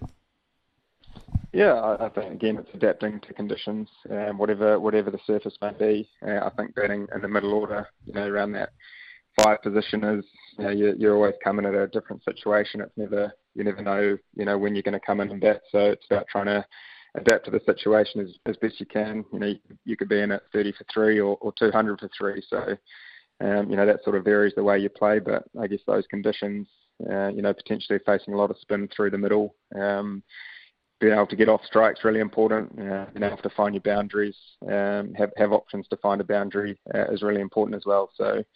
Uh, if we can do that straight away, um, you know, if conditions are a little bit tougher, then I guess it's about trying to soak up a little bit of pressure at times and, and then being able to put it back on them, you know, when the time's right. So, uh, yeah, it's, it's always a good challenge to, to play in India, uh, especially against the turning ball, you know, with a sweeps, reverse sweeps come into play. That's sort of been a strength of mine for a while. So uh, I'm sure I'll be looking to do something similar uh, over the next few months. Tom, we're, we're watching, uh, of course, and you will have been as well, uh, watching the, the Rugby World Cup out of uh, France and the immense amount of pressure, and they're placing on their heroes, the likes of Dupont and that. Can you just, uh, for our listeners, just outline how much pressure India are under to win a, a, World Cup at home and the fever pitch atmospheres that they'll be playing in front of? Yeah, I think whenever you play India or whenever you play in India, um, regardless if it's a World Cup or not, there's yeah, I guess they're, they're cricket mad, aren't they? Cricket's pretty much like a religion over in uh, over in India, and and I guess over recent years they probably haven't had the success they wanted in uh, in white ball tournaments, and uh, I'm sure you know heading into the tournament they'll people see them as massive favourites. So um, you know even though they're playing some good cricket at the moment, there's, there's always pressure, there's always that external noise that, that comes in. So and you know, as I said, yeah, you got to play you got to play well on the day. Um, doesn't matter what happens games before or um, you know what you've done beforehand. It's about turning up on a specific day and, and trying to play as best you can. And uh, I'm sure they'll be looking to do that. Um, mm. You know, even you know with the, the added pressure that they have been at home. Um, but yeah, they're, they're certainly an exciting exciting team and certainly one to beat. What what's um, just finally what's life like as a touring cricketer in India as opposed to uh, most other countries in the world. I mean, you know, even now in Christchurch, um, you can probably pop down to take uh, the family down for coffee, etc., and be largely untouched. But what's it life uh, life like as a touring cricketer in India, as opposed to being a, an Indian cricketer in India? Yeah, I guess yeah, you don't really see a lot of the Indian cricketers to be fair when you're at the, the same hotel. I think they tend to tend to stay pretty low key. Uh, I guess as soon as uh, you know, they head out of the hotel, then um, there's swarms of people around them. Um, you know, a little bit the same with us sometimes when, when you leave the hotel, uh, de- depending on who you're with. But um, yeah, it's certainly a, I guess a, a different culture than what we're faced with here in New Zealand, where, as you said, you can pop down to the cafe and and have a coffee and a bite to eat without being uh, disturbed too much. But um, yeah, over there, it's uh, certainly a different story for them. Um, yeah, which is, I guess that's something that they've they've not not born into, but I guess that's something that they're probably used to dealing with, uh, you know, since playing international cricket. Well, it's the experience of a, a, lifetime for anyone to play in a World Cup, but one in India too. Uh, just uh, adds a little extra dimension because of the love for the game they have over there. Travel safe, uh, Tom Latham. All the very best, and we shall uh, see you in Hyderabad in a few days' time. Wonderful. Thanks a lot, Smithy. Yeah, cheers, uh, Tom Latham there, uh, out of Christchurch at the moment. I think Tom heads over tomorrow in the second group of travellers. Um, and we'll wait to see if uh, Tim Southee will be on uh, one of those uh, one of those two planes. Uh, they'll make an announcement, I'm sure, in the next uh, day or so. It is coming up to 11:18. Uh, we'll have a sports desk coming up very shortly, and Louis will be in charge of that. Turn up the volume. We're crossing live to the sports desk. What's fresh?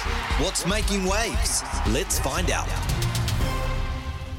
Polaris will be uh, all about this one. Special offers on now at your local Polaris dealer. Get free roof, windscreen, rear panel, wiper kit, and tow hitch valued at $5,000 on a Polaris Ranger 1000.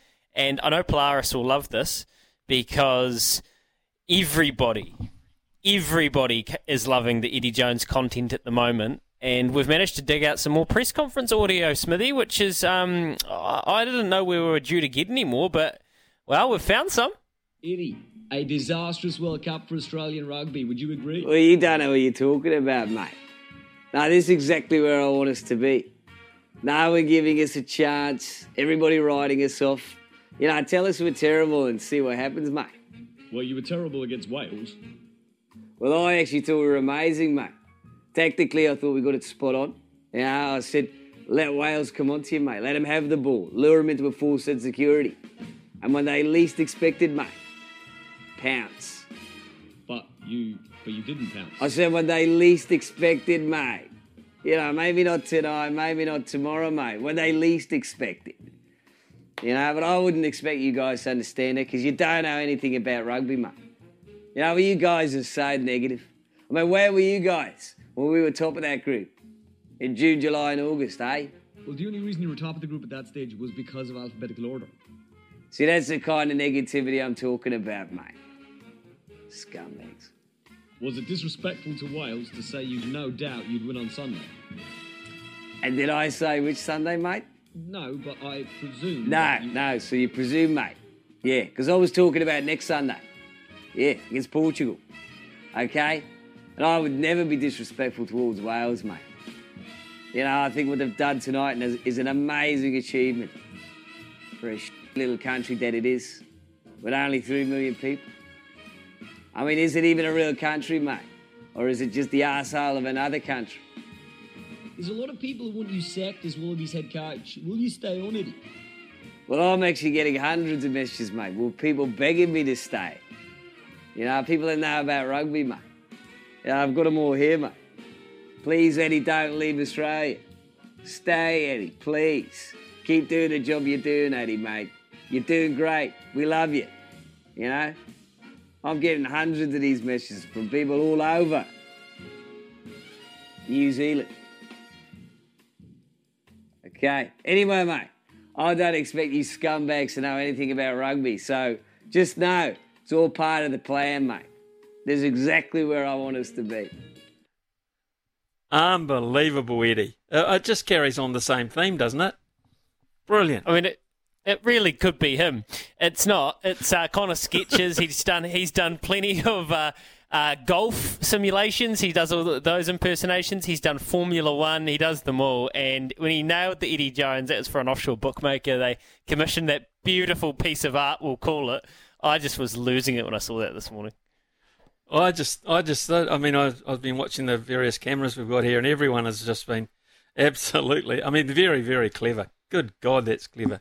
I mean, what what would that guy charge for after dinner speaking and, and things of that nature? It's just not the voice; it's the content, the the, the memory of uh, everything he said throughout his press conferences, uh, including I would never write. I'd, I'd never call uh, South Africa South Africa. I would never call the Springboks or dilute the the quality of the jersey. He brought that back against Wales as well. That was brilliant. Yeah, very well put together, Smithy. Hey, I've got one other bit of um, extended audio for you. Actually, this is not fake. Uh, you can't fake this. This is Alan Jones. So, former coach, um, it's fair to say controversial media TV yep. personality in Australia. Genius. Big opinion. Genius. Yeah. Love him. Probably. Yeah. Very wealthy. Um, and obviously, he's passionate about the Wallabies. Well, Joel and Fletch uh, on the Sydney 1170 network in Australia on SEN. They managed to track him down yesterday. It wasn't hard to get him to answer his phone. And all did he tee off on the powers that be? Look, I've written about this bloke over and over again. McLennan is the person, the chairman. It was a, it was a uh, captain's call. McLennan should be out the door today. He knows nothing about rugby. He's the chairman of Australia Rugby. Thinks he does. Knows nothing about the game. He wouldn't know how to judge a successful coach. I mean, this is a prestigious job coaching Australia. It should have been advertised. It wasn't. This bloke runs around undermining David Rennie. Having t- now, I was opposed, by the way, to Rennie getting the job, just as New Zealanders would be opposed if I was appointed the All Black coach. They won't, won't accept that. New Zealanders coach New Zealand.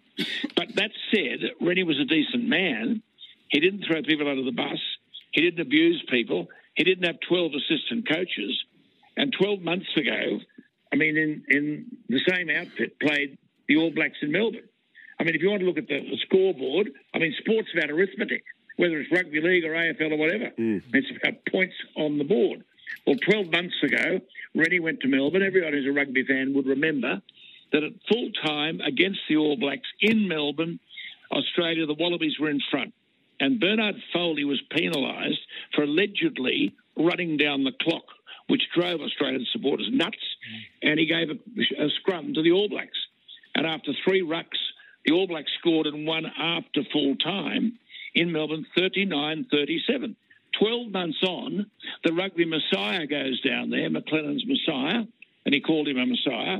And he said he's the best coach in the world. McLennan said when he appointed him, You wait, you get the Wallabies winning, we win the World Cup, we win the British and Irish Lions series, we win the Bledisloe Cup, it all comes back whole heap of crap that is. And I said it was that at the time because this bloke's outlived his usefulness. Anyway, he took the Wallabies down there to Melbourne and he had access to the same players, but I don't know. Now, he, you know, some of these players, this is not for the tomorrow. I'm picking young people. That's also crap. Well, that is Alan Jones, who is one of the most eloquent men who can deliver a sermon uh, second to none. He's uh, he, can, he can just do it uh, off the top of his head.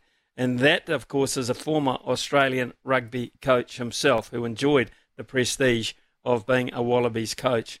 Yes, controversial, um, but you hear from him a genuine caring, don't you, Louis? You, you hear a caring uh, in that voice.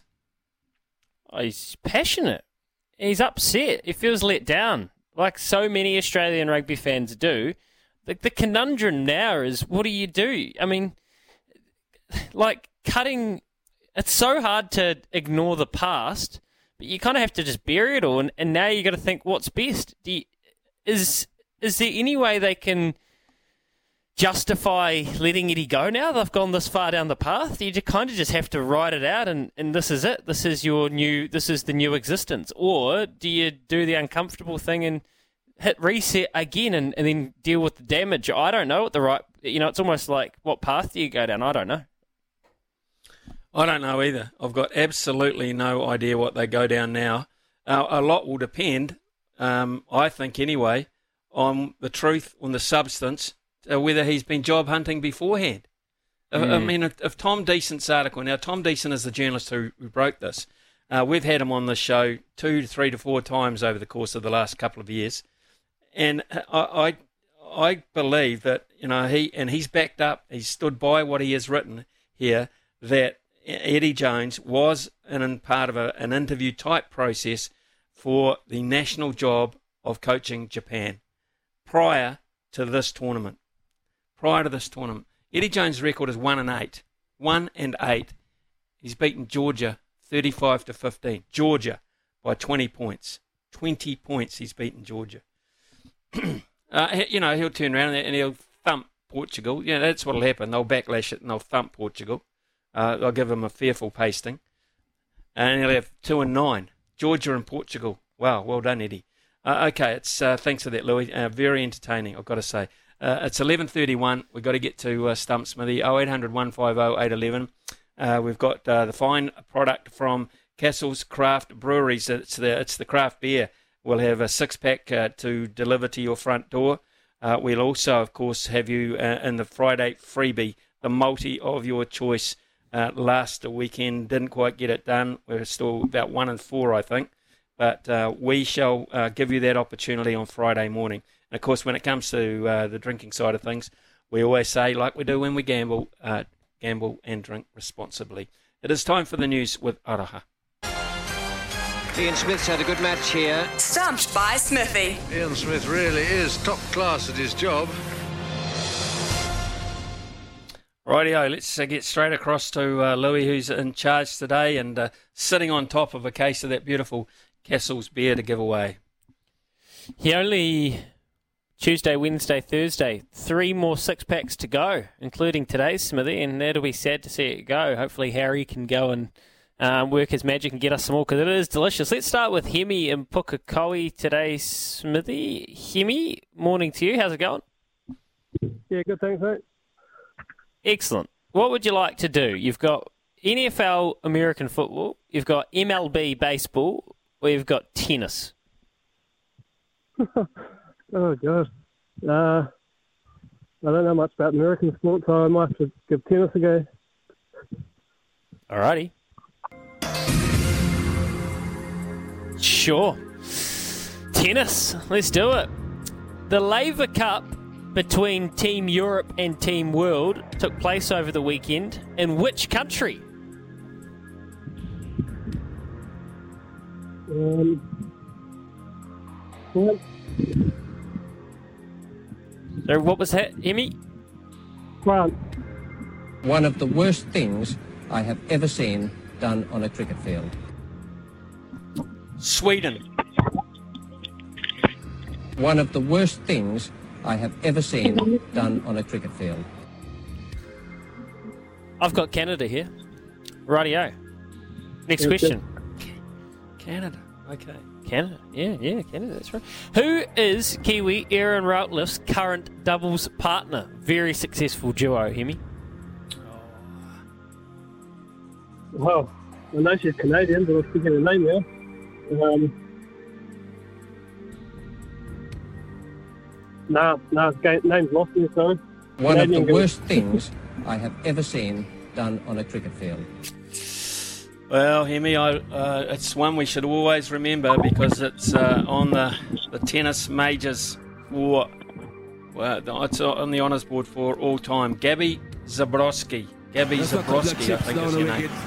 right in the slot, and away it goes. Mm. I think we'll pay that. I mean, it's it's there's a there's a letter wrong, but I think well, Robbie's gone early with the, the jingle, so we'll pay that. to Dabrowski. We're going to say that that was a silent D, Smithy. Um, okay, let's go to Levi in Dunedin. Jeez, he swung swooped in at the right time here, Levi, haven't you? Yep, yep, got in just in time. One shot for the chocolates. Who is the highest ranked player on the men's singles rankings to represent a country in the Southern Hemisphere? Who's the highest ranked male oh. from the Southern Hemisphere? I think that's the question. Can, can you repeat the Say question? that please? question. Yes, please yeah, do. I, I, I'm going to try and reword this. a bit Who is confused. the Yeah. highest highest ranked male from the Southern Hemisphere on the world rankings?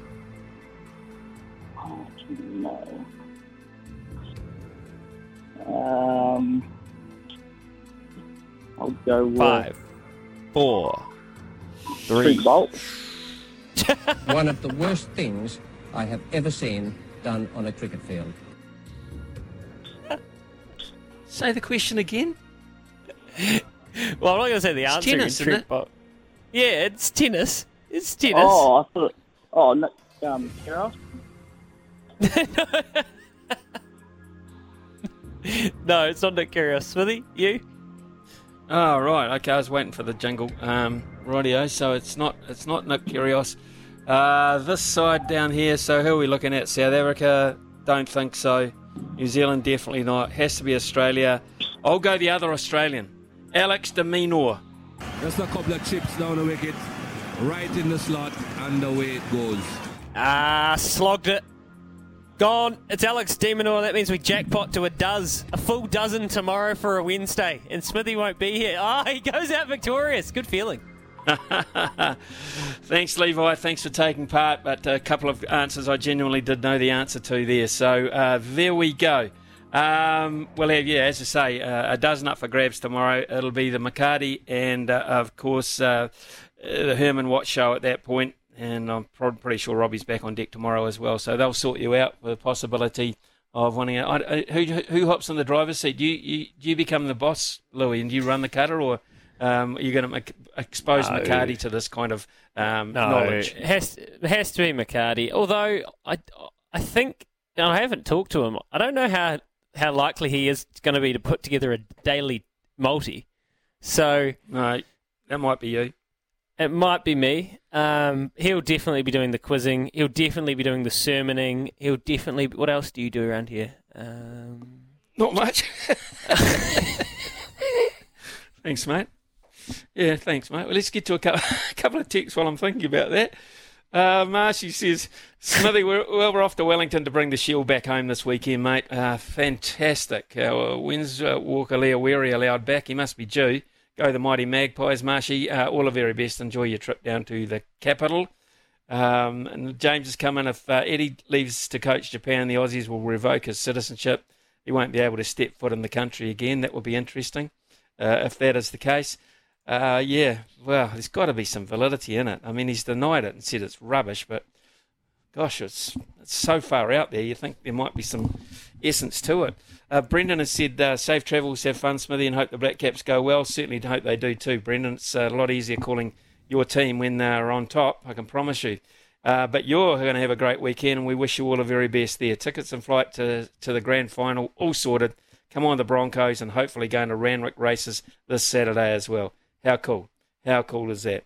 Uh, and the network is uh, undergoing some maintenance on the coastal area, so Hokitika and Westport, please, if you can possibly do that, uh, go onto the app. We're uh, we're fine. Haven't got an update, sorry, on Jordie, Lomax, Frizell, and Cane, uh, but that'll come out uh, in the team revealing in the next day or so.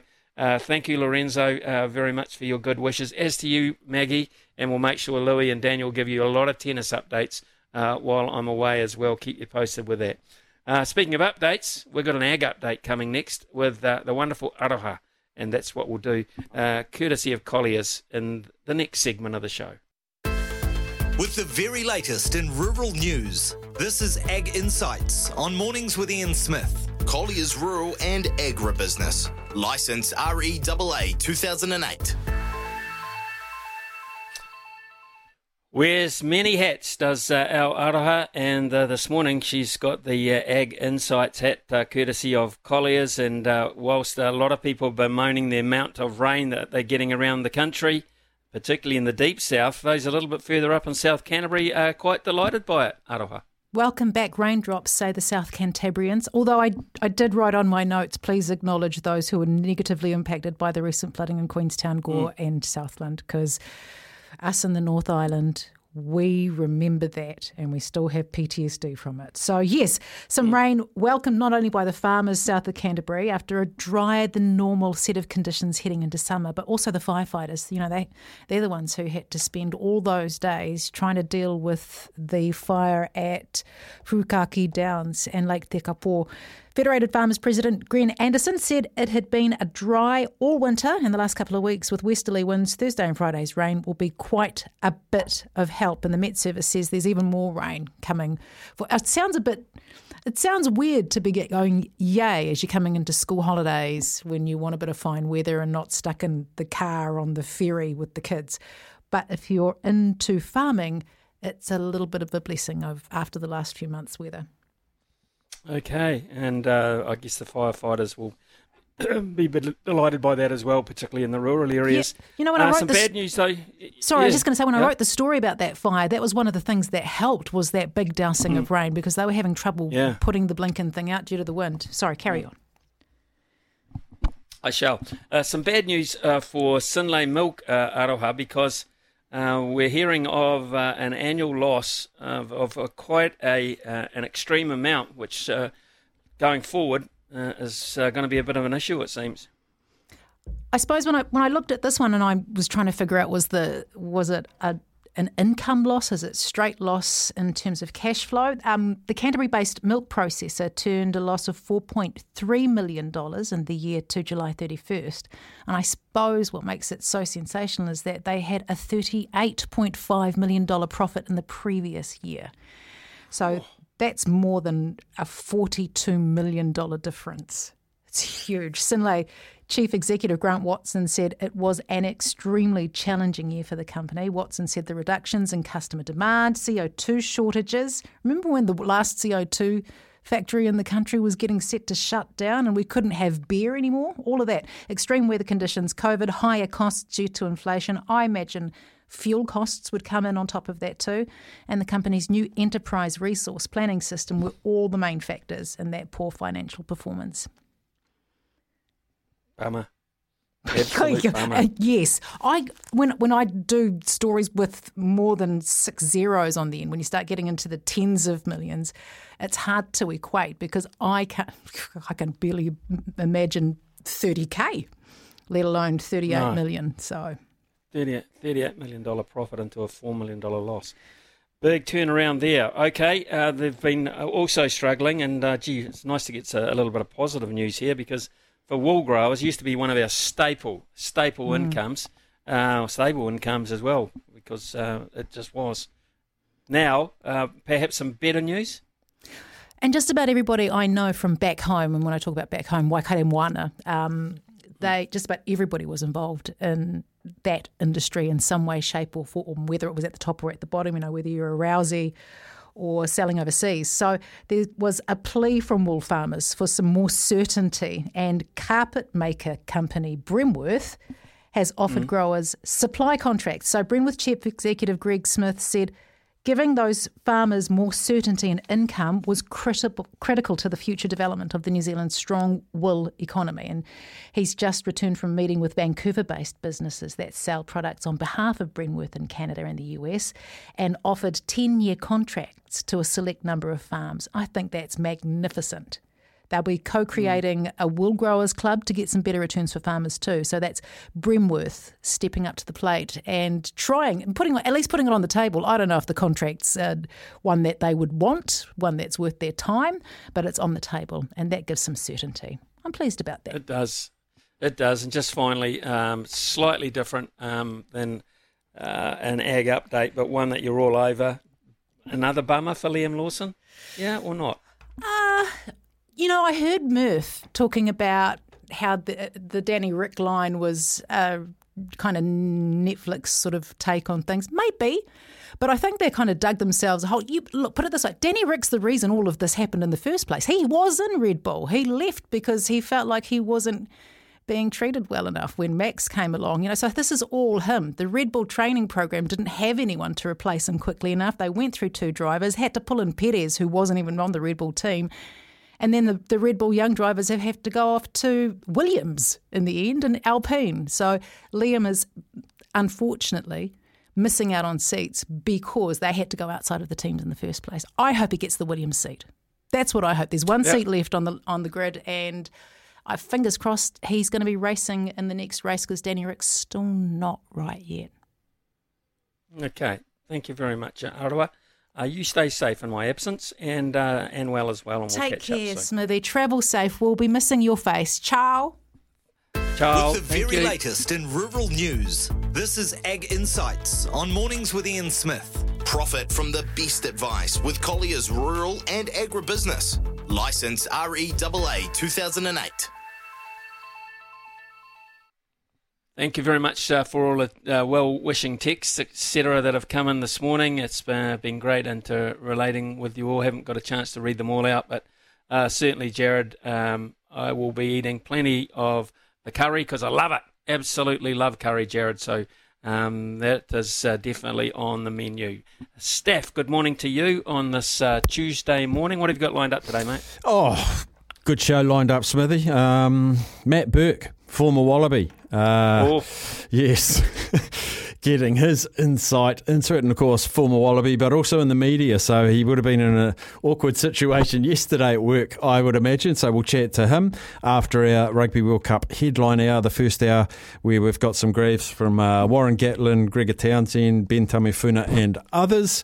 And Jodie Brown will dissect that Silver Ferns. I think she's probably the one who's of the commentators we get on, the most uh, not critical, but the most real, I think. So very interested to get her take on that performance against the second string English side, Smithy. So that's what we got for the next three hours. So before I let you wrap up, I couldn't be happier when I heard that you will be gracing our screens um, for the World Cup of cricket. They've got the best commentator over there.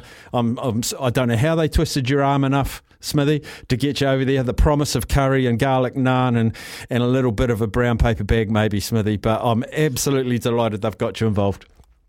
Yes, I'd use the, the brown paper bag for the takeaways. Yeah, you're right there.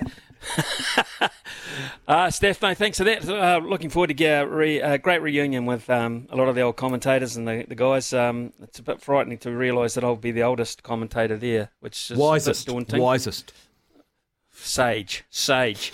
Um, not sure about that. I'll be with Dooley though. Katey Martin representing New Zealand, so we'll have a good old crack at it if the Black Caps play well. Looking forward to it.